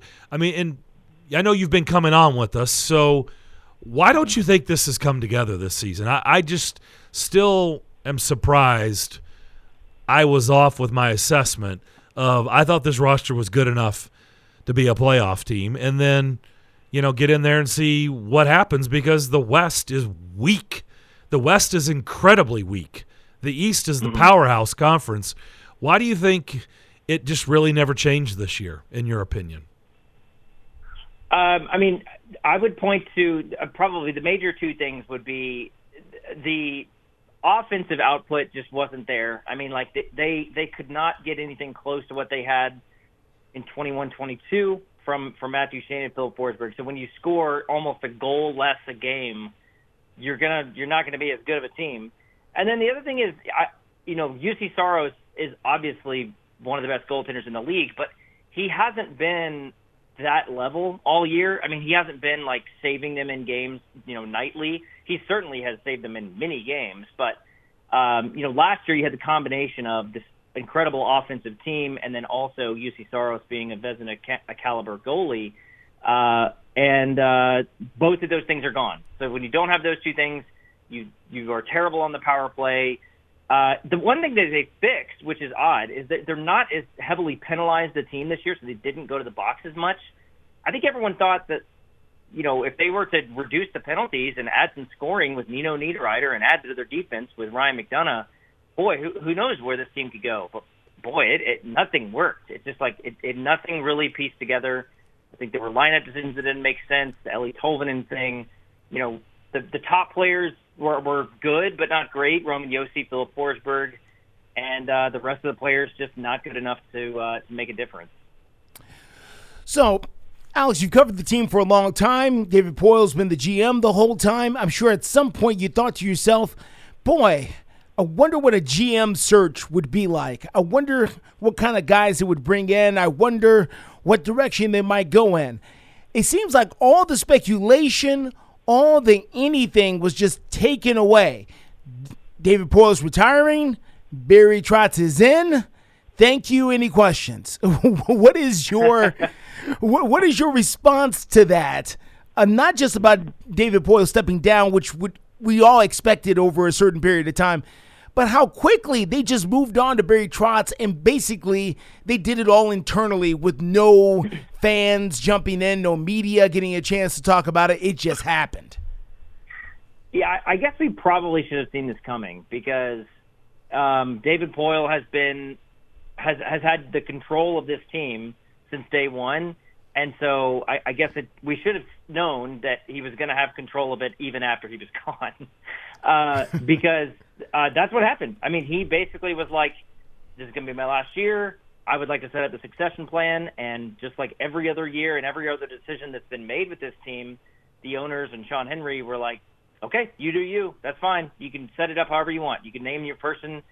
Everything's all good. You know, it's not like the NFL where you have to have a search and you have to have, you know, there's no Rooney rule or anything like that. So it's like you got you you can you you can do whatever you want. I mean, you could just walk up and say, I, I want to make this, you know, this sandwich I ate for lunch the next GM, and that's uh that's what's that's what's going to run the team now.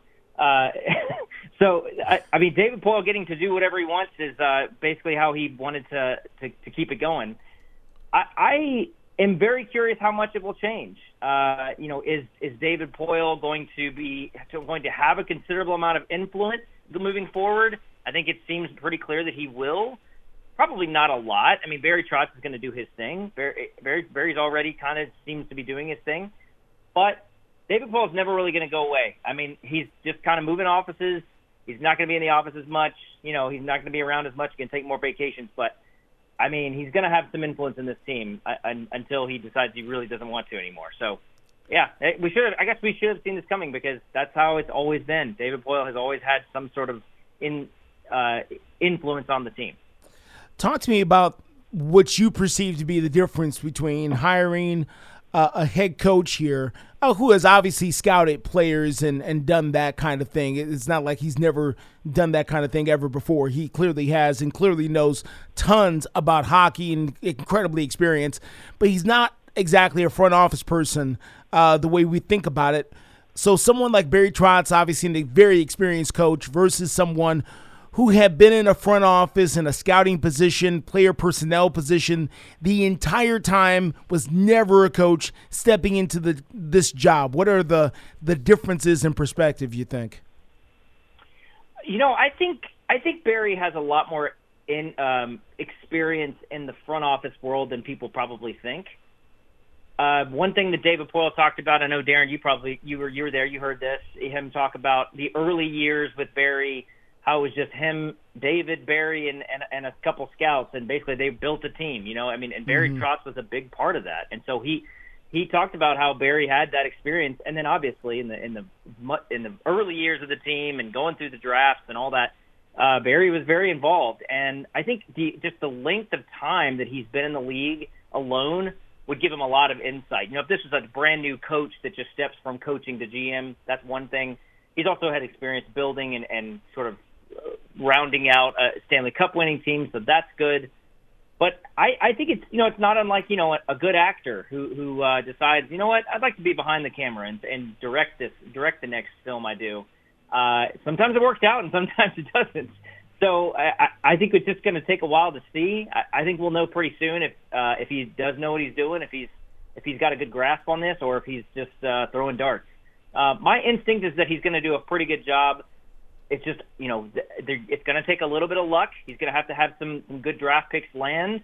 He's going to have to have some some free agents come open at the right time and some good years from players that maybe we don't expect in order to really you know make it as a GM. Last but not least, for me, I, I wanted to talk to you about the kind of coach you think Barry Trotz will look for next if they do not decide to keep John Hynes. Obviously, he's uh, still here with the job, and uh, you know he's still under contract and all that kind of great stuff. But all roads point to the fact they may be changing directions as far as a head coach is concerned next year. What kind of person do you think Barry Trotz uh, will go after here? Is somebody already on the staff, somebody already in the building, or or what?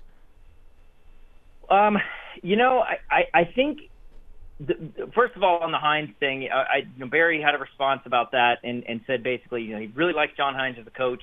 He's going to start evaluating it immediately and evaluating the rest of the year and then on into next year. Hynes has one more year on his contract. I don't know. I, I think I think Hynes. I think there's a good chance Hynes actually is around next year, uh, especially if they don't really see themselves as a contender. You know, just let him play out his contract and then see go from there.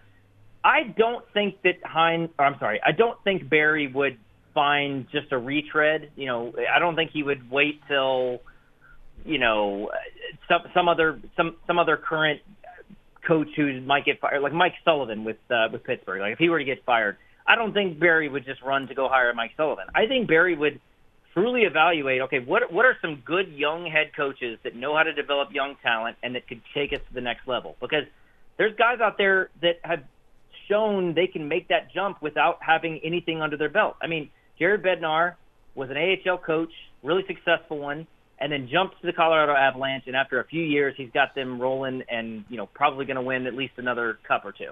I mean, there's there's other examples of that, but he's he's just a really really good one. Maybe Karl Taylor is a guy he wants to look at as the the Milwaukee Admirals coach. Maybe he's like, okay, it's time for Karl Taylor to get his moment. Um, maybe he looks completely somewhere else. Maybe like you know a Dallas Eakins in, in in Anaheim, or maybe he, he looks for uh, a, another young coach, maybe that we don't even we're not even talking about now. So uh, there's a lot of lot of options. I just don't think he would go with someone who just you know a, a Darryl Sutter type who's just like been around for decades. I think he's just gonna he's gonna try to find someone new. God help us all if it's Darryl Sutter. so, There's some stronger. It looks like he's, you know, he messed his pants when you look at him. A man never smiles. He never smiles. Okay, all right then. It's difficult to deal he with. might smile after getting a head coach check. He might smile. Well, he's had a head coach check for a long time, but Okay. he's never Yeah, smiled. yeah. And and that type of that type of coach is going away anyways. I mean, we know that. It, that's that's not how coaches. I mean, obviously Calgary saw something else, but the, the, that's that type of coaching style that he has is just not really the way that young kids want to get coached today, and it's going to go away. So I mean, Tortorella, same thing. Like Well, that's just those guys are going away. You got to find a new young kind of progressive head coach that knows how to teach 18, 19, 20, 21 year olds how to play hockey. If you say so, Alex, those guys you just named, they've been around the block for a long, long, long time. I think people have been putting them out to pasture for a long time. They keep they keep getting rehired. They, it, yeah, well, I guess I should clarify. They will find jobs. I just don't know that they'll find success. May I mean, it's been a long time since those guys have won cups too. Yeah. yeah. It is interesting. Hey, thanks for the visit as always. Appreciate it. And uh, we'll talk soon. Definitely, y'all take it easy. All right, this team is about to embark on a lot of road games to start off the month of March. Of course, the building Mm. Yeah, is yeah. going to be occupied Going to be a little busy. by the uh, by the SEC tournament. They'll be in Florida uh, tomorrow night to take on the Panthers. Florida, Chicago, Vancouver, Arizona, Los Angeles Kings, Anaheim. Their next home game is March 14th. Well, you know, you said least they're hitting a lot of guys in the Western Conference. At least you said the Western Conference is you know a little weak there, so you know They're going to put some miles. some opportunity for some W's there. Put some miles right now on the road. All right, we'll come back. 615 844 5600. Wide open the rest of the hour. Give us a call. We'll talk to you, whatever you want to get into. There's a lot going on. It is the month of March. It's a great sports month. So, Mhm. love to talk to you as you listen to the McFarland Show, Nashville Sports Radio. What's your next dream? Paying off your credit card, remodeling your kitchen, exploring the rainforest of Costa Rica? Whatever your dreams, they take some planning. And State Farm agent Austin Hardy is right here in the Middle Tennessee community to lend a hand. As your local good neighbor, he can help you look at the things you want to save for and come up with a plan to make those saving goals happen. Because your money should work just as hard as you to achieve your dream. So whether it's being free of debt or free to roam the world, call State Farm agent Austin Hardy here in the Middle Tennessee community. Like a good neighbor, State Farm is there. Hey, you know it's a leap year, right? No, the next leap year isn't until 2024. Nope. It's this year. I can prove it. Here, play this new instant game from the Tennessee Lottery. Uh, okay. Woohoo! I won! See what you did there? I jumped up and down. No, that was a leap. Don't miss your chance to jump for joy this February with our newest instant games. You could win up to $5 million. The Tennessee Lottery. Game changing fun. Please play responsibly. And now, some big news from WINN. The new February instant games from the Tennessee Lottery have arrived.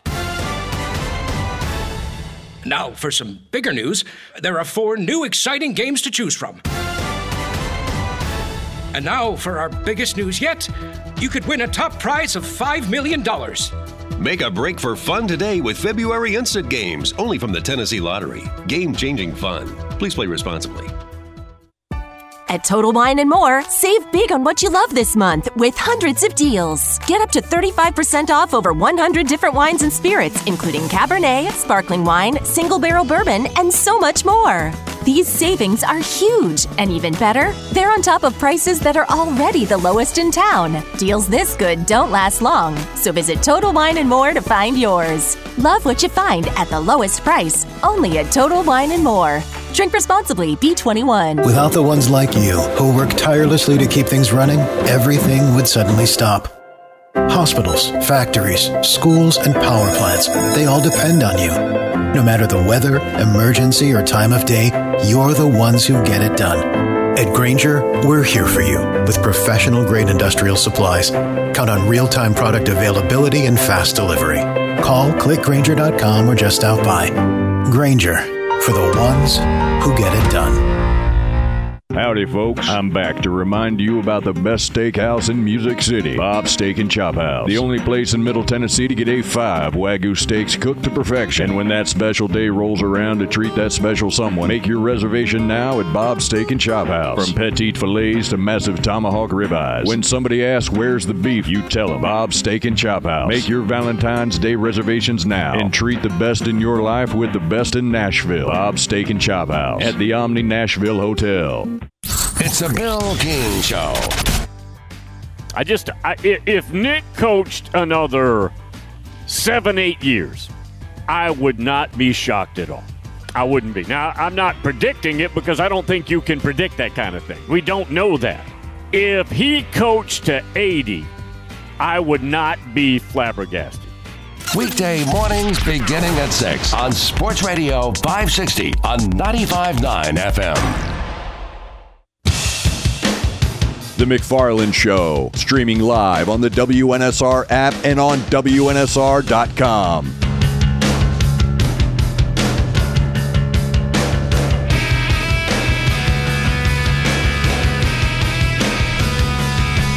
It's a good sports month. College basketball gets in high gear. By the way, if you have not heard, since we've been on the air, or actually right as we came on the air today, tough news for Tennessee basketball programs. The guy, Zakai Zeigler, has a torn ACL in their win over Arkansas last night. So, of course, his season is over. So, tough break for the Vols because he is really their floor general. What does that mean for them moving for, forward? Plus, they have other injuries. Maybe they're going to get some of these guys back, like Key and some of these guys. They need they need other bodies back. Yeah. Yeah. Um, last night was a convincing win, but they probably were very motivated playing for Zeigler. You know, how long can they keep that up? How much does this affect them? I don't know. We're about to find out. Yep. Tough news for them, but college basketball is in full swing. You got Vanderbilt at Kentucky tonight at six o'clock. You just heard us talk about the Predators, and the trading deadline is going to be on Friday. Uh, they fell last night to the Penguins, and now they're going to go on the road for a long time. Um, there's a lot going on. You've got the combine going on in Indianapolis. Yeah, some some news from that this morning as well, as far as uh, the potential number one pick in this uh, NFL draft, uh, getting into a little bit of legal trouble uh, there as well. Uh, the Jalen Carter situation. Isn't it strange that that came out today? Isn't that? I mean, that so- cannot be a coincidence. we have long known, or anyone who's really been paying attention, uh, should long know that there have been shenanigans going on around the NFL draft and the combine in regards to players. I think the most notorious one we can all think of was the Laremy Tunsil incident, where the video of him uh, with a gas mask on, you know, with the with the the drugs and all that as the actual draft is happening, this video is circulating. Uh, clearly, somebody was out to hurt him. Sure. And cost him millions of dollars in the process, as he did drop during the draft there. Uh, and not just that, his head coach suffered. Everybody suffered Oh, yeah. because of all of that. And now, you know, you can make the case that the same things happened now with Jalen Carter, uh, as this young man was certainly on the on the path to be a top three pick, if not the number one overall pick, depending on how it fell. And now he's involved in the situation here. And he was set to talk to the media today, and now he's not going to talk to the media. Surprise, surprise, uh, because this whole thing is out. Uh, according to all the reports out here, it says that he may have been involved in a, in a fatal crash involving a racing incident that happened uh, after the national championship game. And he is now going back to Georgia, going back to Athens, where he's going to turn himself in to face misdemeanor charges uh, for reckless driving. Um, and that's a problem because, again, people have died. Uh, and, and if you're an NFL, you know, GM, you got, I don't know how you don't look at that and go, well, maybe we should look more at Will Anderson if we don't need a quarterback. Or, you know, maybe we should really trade down. I think it really affects because legit, the Chicago Bears, who have the number one pick right now, if they don't get an offer to their liking, they don't. They got Justin Fields. If they want to stay with him, they don't have to pick a quarterback. They could easily pick Jalen Carter or Will Anderson Hundred percent. and have and have all the foundation in the world to do so. The, both of them are outstanding defensive players in the SEC. I probably would lean towards Carter a little. I mean, I know lot of, Anderson's you're not a, you're not alone with that. A I'd lot of people have said that. Lean more towards him. A lot of people have said that. Now, before all this, you know, I, I don't know how much this is going to affect teams. But now, thought. yeah, but but to your point, let's just say that in the NFL GM world or uh, scout world, that Jalen Carter was looked at as more of the sure thing than Will Anderson. So if that's the case, then number one overall for Jalen Carter may not be that big of a stretch. All of a sudden, now number one overall for Will Anderson might be a bit of a stretch now. So are teams really to make that commitment, or are you willing to trade? It affects a lot there. Um, now, who put this out? Why? What's behind all of this? I mean, that's a 30 for 30 episode we haven't seen yet. But it, it, there's a story behind it for sure. And, you know, and, and this young man and his family and a lot of other teams are all now caught in limbo. and you do wonder. Let's just say, In addition, of course, the victim and their family who died as a result of this whole thing. yeah, I don't want to miss that. what if he were to slide to eleven? Well, okay, so now that's and that's a very different conversation, and a conversation that's worth having because we knew the kind of people that Jon Robinson was wanting to bring into the building, and there was a certain culture and you know and, and a certain thing, Which and got muddied over time. well, because they started needing people over time, and so you started looking at people a different way. Okay, but there were certain people who you just knew were not coming in here, like off off the rip.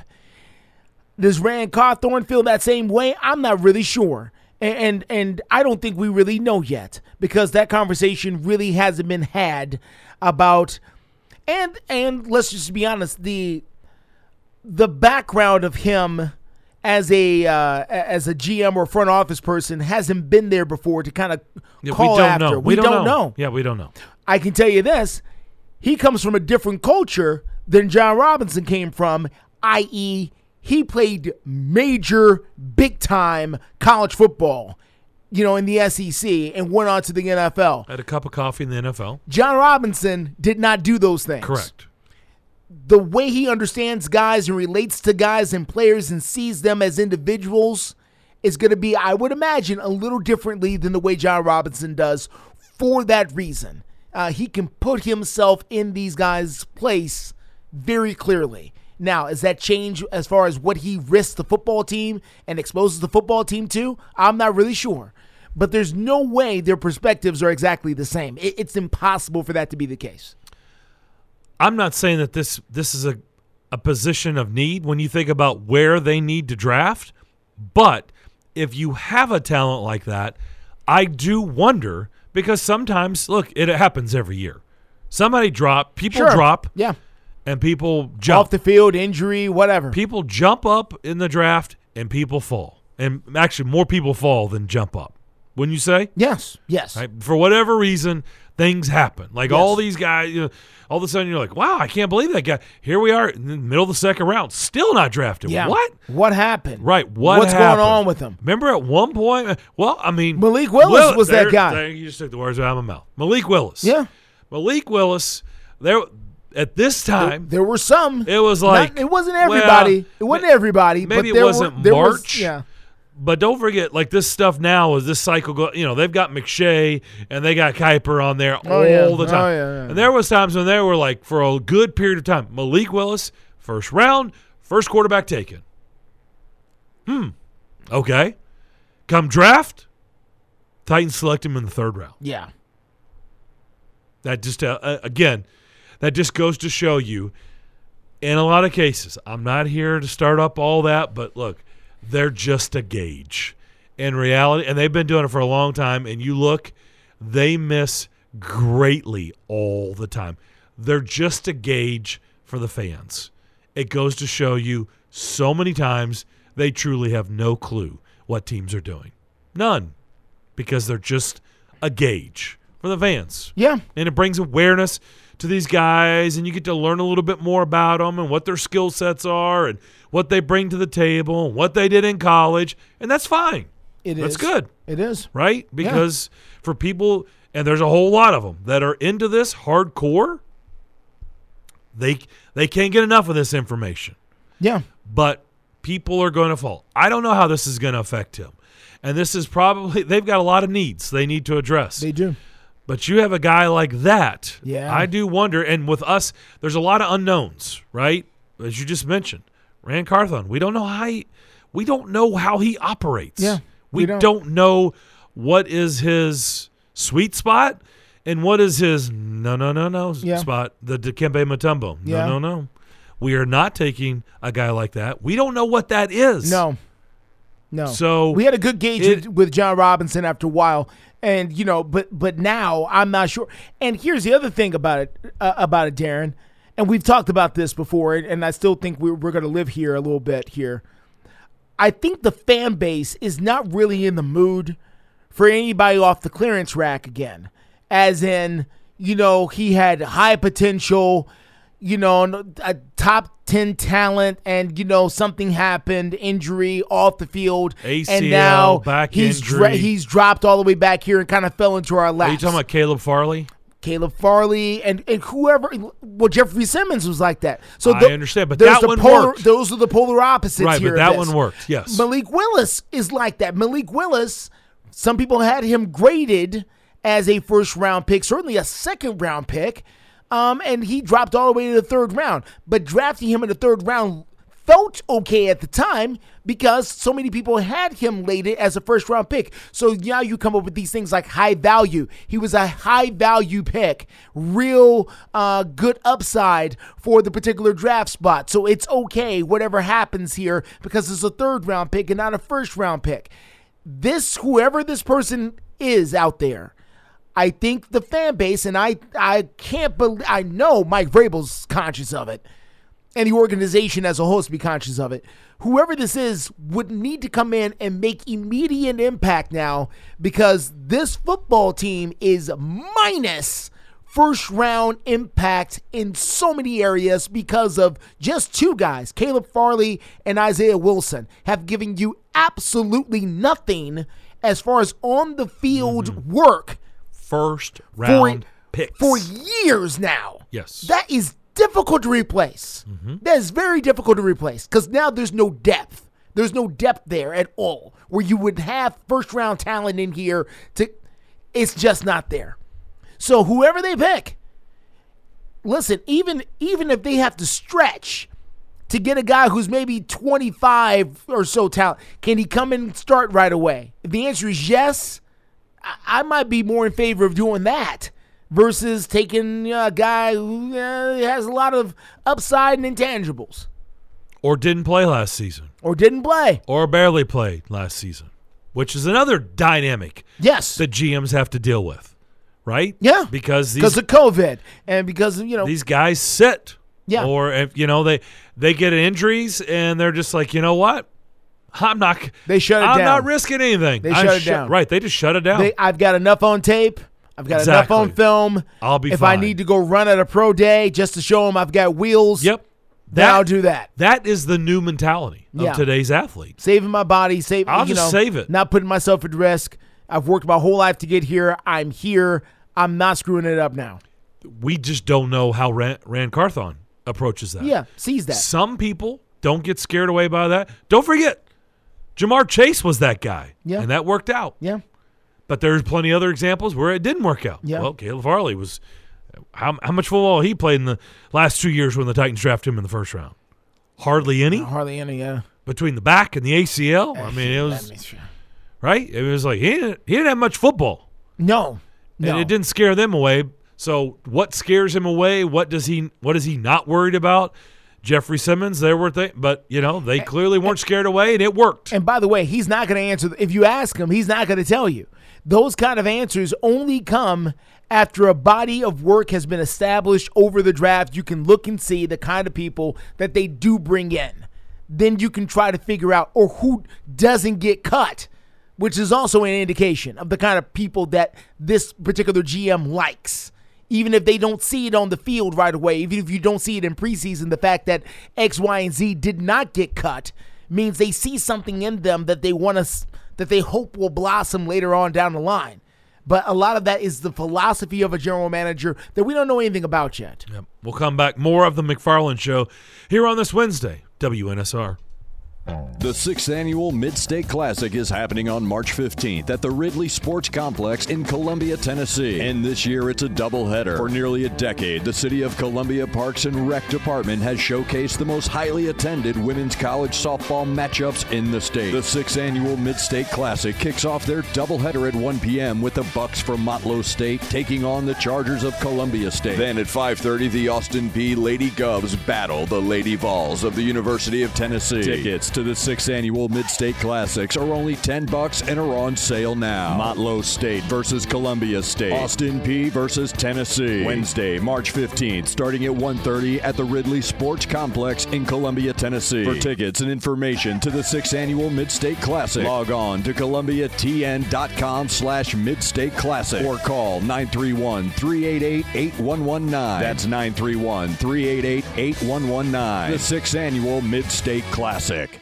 Woods Equipment Company would like to recognize and salute our veterans and local men and women in uniform. Let's remember them with our thoughts, prayers, and especially letters and packages from home. Our support will keep America strong. A strong, safe community starts with the concerns and involvement of its people. This important message was brought to you by Woods Equipment Company, located at 600 Davidson Street in Nashville. Give Woods Equipment Company a call at 615 256 5639.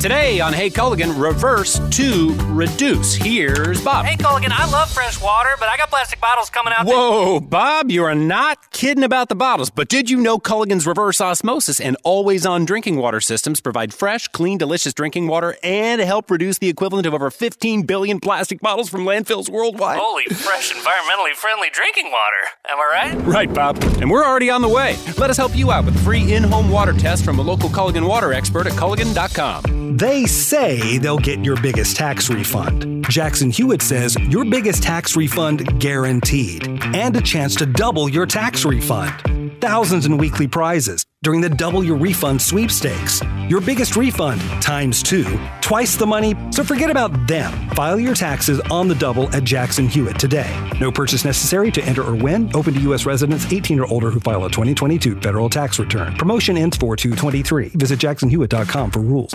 As a professional realtor in Nashville for more than 40 years, Richard Courtney is one of the city's top ranked real estate brokers. He's also the author of two books and the real estate columnist for the Nashville Ledger. What does all of this mean to you as a home buyer or seller? Expert knowledge, guidance, and trust. Give Richard Courtney a call today at 615 300 8189. That's 615 300 8189 or online at richardcourtney.com. This is the Greg Pogue and John Burton Show. The word that was used the most, guys, was collaboration. Carthon said it, Vrabel said it, Amy said it, and so You think they had like little cheat cards? I think so, right yeah. In front of them. Look, I'm not here to shake things up. I'm here to learn how the system works, add what I can add. I want to help Mike. I want to build a team so that Mike can coach it so that we can win. Greg Pogue and News Channel 5's John Burton, WNSR. Nashville Sports Radio.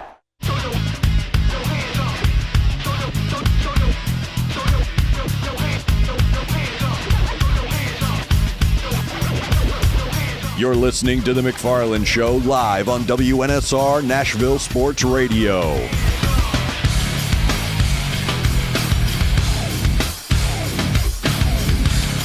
Welcome back to the McFarland Show, Sports Radio 560 WNSR, Nashville Sports Radio. Of course, we're always uh, taking your phone calls and all of that. 615 844 5600.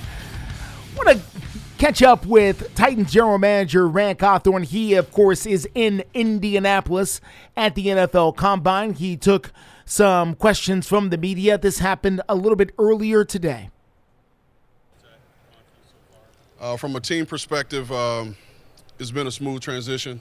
Um, a lot of what uh, J. Rob's system uh, is rooted in New England, which is a system I came up under in um, in Atlanta, and um, so that that part has been good. Got a lot of good guys in the office um, that kind of help. What's up, JL? kind of helps with the with the transition uh, in terms of learning a new city. Not there yet. Um, I'd be lying to you if I told you I've done a whole lot. Literally work, go back to my apartment. Uh, I have gone to a Preds game, which was really cool. Um, and I went to a soccer match for the first time on Sunday, which was also really cool. So, looking forward to really getting out in the community, uh, learn the community. I love to eat, a lot of great restaurants, and so I'm looking to uh, hit them all. The dynamic between you and Braves as you go through this process of player evaluation. All right. So that is uh, Ran Carthon, of course. He is the uh, current general manager of the Tennessee Titans. He was taking questions earlier today uh, there at the combine in Indianapolis, where the Titans and every other team is uh, scouting players at the annual combine. Uh, Ran Carthon only talking about a little bit there about the fact he really hasn't done much. He's got a family that he's just moved to town and uh, just basically living in and out of the apartment and the office at this point as he, uh, he just tries to get acclimated. And, you know, one more thing, you know, before we get back to Ran Carthon there in the Titans, uh, we're seeing a lot of reports here where Derek Carr, the former quarterback for the Raiders, is in Indianapolis meeting Yes, personally that's correct. with teams. He's met with the Panthers apparently already. And uh, we don't mean his agent, we mean him.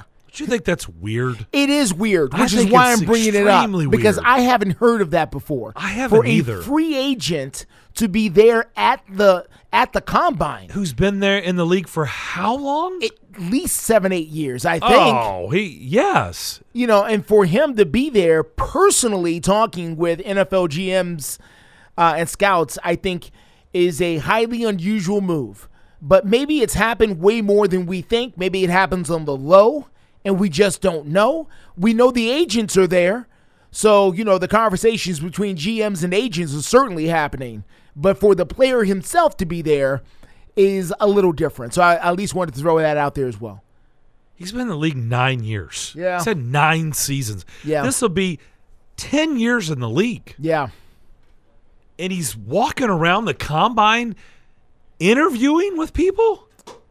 I, I just think that is bizarre. I mean, I don't know. I mean, I guess maybe that's cool. I mean, I, I don't know. I just It's a little unusual. let me just say this. Yeah.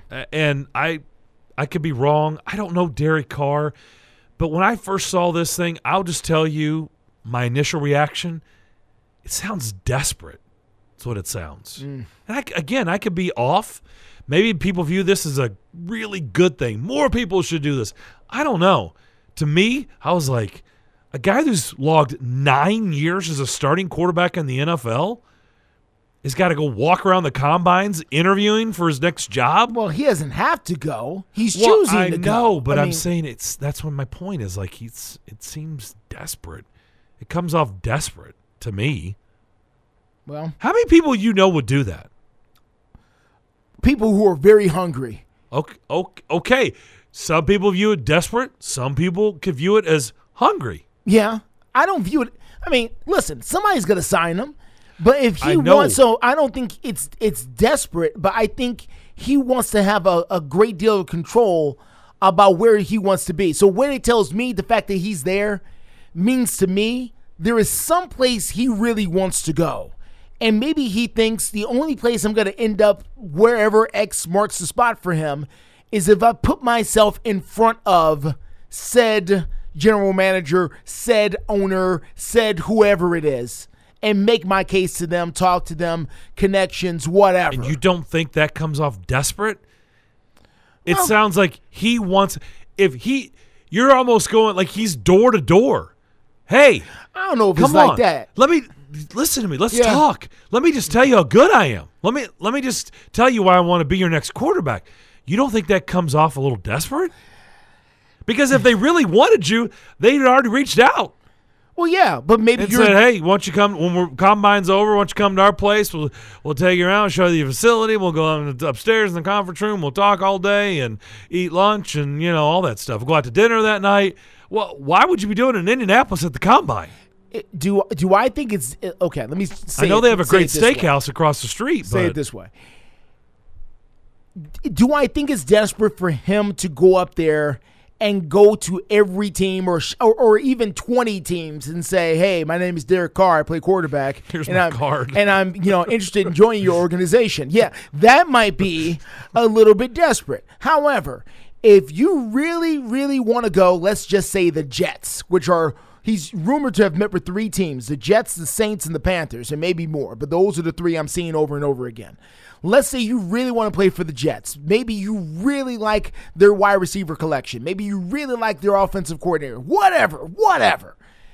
And you're saying to yourself, the Jets aren't really looking at me heavily. We've heard the Jets are rather cold on me. No problem. I want to go to the Indianapolis. I want to run across Woody, you know, Woody Johnson, the the the owner of the Jets, and I want to put myself in his sight line and have a conversation with them myself because I think me and the Jets would be a good fit. Is that desperate? I don't know if that's desperate. To me, it's just going after what you really want. If it's just one particular spot, one particular team, and if you happen to talk to some other people while you're here, that's fine. But if you're going after that one thing, that one job, that one spot that you think is good for you, it's worth the trip. Hmm. That's interesting. It's you're right. I mean, we both look at it and view it just differently. Yeah, I think that's it's fine. interesting. It's it's fascinating. I, I think it comes off desperate, but but I am I am um, interested in the topic. I am. I'm interested in the subject matter. I when I first saw that and I read it, I was like, really? Yeah. So, all right, we'll come back, wrap up Wednesday's McFarland Show next. Pet Paradise is reminding Americans to show support to the brave men and women of our U.S. military. Their tireless efforts should never go unnoticed. This salute is brought to you by veteran owned and operated Pet Paradise, Tullahoma's finest for full service boarding and grooming for 22 years. Located at 201 Sanderson Street in Tullahoma, Pet Paradise is a name you can count on. Give them a call today at 931 454 0999. Pet Paradise, where Gail and the crew are proudly saluting our troops, veterans, and first responders. Hey guys, it's Zach. Gear up for golf at Play It Again Sports in Brentwood and Hendersonville during their March golf sale. Swing in and stock up on their huge selection of new and gently used golf gear and equipment. During their month long March golf sale, you save 10% on all gently used golf clubs. They have the trained staff to help you find the perfect set of golf clubs, a golf bag, golf balls, or a travel golf carry bag for the upcoming season. And they will also buy the golf gear you're no longer using. That's right, every day, all day, you can get cash on the spot for your underused golf gear. They also buy baseball, lacrosse, football, soccer, disc golf, play weight, hockey gear, and the treadmill that is transformed into a clothes hanger. If you have gear you no longer use or doesn't fit, trade it in for either cash or for store credit towards your next purchase. And you can trust me, not only am I a spokesperson, but I'm a customer. You can always find me in the golf section over at the Hendersonville store. Check out Play It Again Sports in Brentwood and Hendersonville. Tell them your friend Zach over here at Nashville Sports Radio sent you. That's Play It Again Sports in Brentwood and Hendersonville. Prescription products require an online consultation with a healthcare provider who will determine if a prescription is appropriate. Restrictions apply. See website for full details and important safety information. Subscription required. Hey guys, did you know there's a generic form of Viagra that works just the same but is 90% cheaper? And you can get it online? Just go to forhims.com slash joy. At Hims, you'll get a free medical consultation, discreet shipping if prescribed, a 100% online process, and trusted generic alternatives to the biggest brands at 90% off. That's right, get generic for Viagra, the same active ingredient as brand name Viagra, but 90% cheaper. It's the same medication you get from your doctor, but with zero copay, no expensive appointments, and no awkward face to face conversations. To start your free online visit, you need to go to this exclusive address, forhims.com slash joy. That's forhims.com slash joy for your free online visit. F O R H I M S dot com slash J O Y. If you need a staycation or planning a trip to Music City, stay at Bento Living Chestnut Hill. Voted the best boutique hotel in the city by the Nashville scene. Bento Living is located on the edge of bustling downtown and boasts on site dining, shopping, live entertainment on the rooftop, and free fitness classes. Come experience Nashville like a local. Visit bentochestnuthill.com to book your Music City vacation today. It's The McFarland Show with Darren McFarland and Fox 17's Justin McFarland. just saw a picture of Jim McMahon. Jim McMahon's one of those guys that lived hard. Okay. I know. Look, I know. I understand. There's some rough, humble miles on that body. Yeah. Some on the field, some off the field. Jim McMahon, high mileage. Oh, there's a high, high mileage. high mileage in that And vehicle. is not highway miles. The McFarland Show with Darren and Justin on Nashville Sports Radio WNSR. Welcome back to the McFarland Show with Darren and Justin. Give them a call at 615 844 5600. Or don't, because we really don't have time. You're out of time. You can call afternoon stretch. I'll take your call. Come in. Hi, my name is David Carr. Oh, I'm sorry, Derek Carr. See, that's why I'm here at the combine. Let me introduce myself. Here's my card. I brought. Some, can, can we set the projector up? I brought some uh, tape of me. Brought Would some you? uh, film. yeah, yeah. Got some film here. Look at this. Look at this game, huh? Look at me. This is one of my Pro Bowl years here. It's nice. You don't think that's weird? I think it's I, I think it's weird. unusual. Uh, you know, but again, how do we know this has not happened several times before? And you know, we just it goes under the radar. This is what I envision Derek Carr doing. Let's throw back a, an old movie, Major League. Okay. I kind of feel like Willie Mays Hayes, you know, like Sure. they put him outside, they played a joke on him, or like you're not supposed to be here, and they're running right, they're doing the running drills, and the, they got the you know the gun, and then all of a sudden he gets up and he joins in. Like I feel like Derek Carr is just going to run out on the field and start doing 40 times and just start having people, you know, look at him and just jump on the drills. You know, so so you're saying he's going to do? Uh, I forget which company did this, but the. Uh, uh, there are videos online of guys doing uh, pranks, professional athletes doing pranks, like Jared Goff. That one time he dressed up like a high schooler and went out there and played with a bunch of high school kids. So all of a sudden, we have a late entry. Didn't into- Eli Manning do that? Eli Manning, I think, did do that. They So both all of a sudden, we have a late entry, everybody, uh, into the draft. Uh, here is uh, this gentleman named uh, Brock. Brock Automobile uh, out of out of California. He's got to be California or Texas. Yeah, and here he is. Uh, he's gonna throw some balls here for us. Just see what you think. And it's Derek Carr. Remember when Sports Illustrated did the fake picture? And Yeah. they wrote it. What was his name? I, for, I forget, but I, I that's been a little while ago. That has been well, yeah, that's Yeah. been it's been a while ago. But My just think about is the, that. is the Greg Maddux one with Kris Bryant. That that is hilarious. Yeah, that was good. So I don't know. I just think it's interesting. Uh, but hey, whatever floats your boat, Derek. Go for it. Indies, like I said, they got a nice steakhouse across the street. Yeah. All right, that's gonna do it for us. Have a great rest of your Wednesday. We look forward to talking to you tomorrow, starting at two o'clock. Stay tuned. Afternoon stretch is next.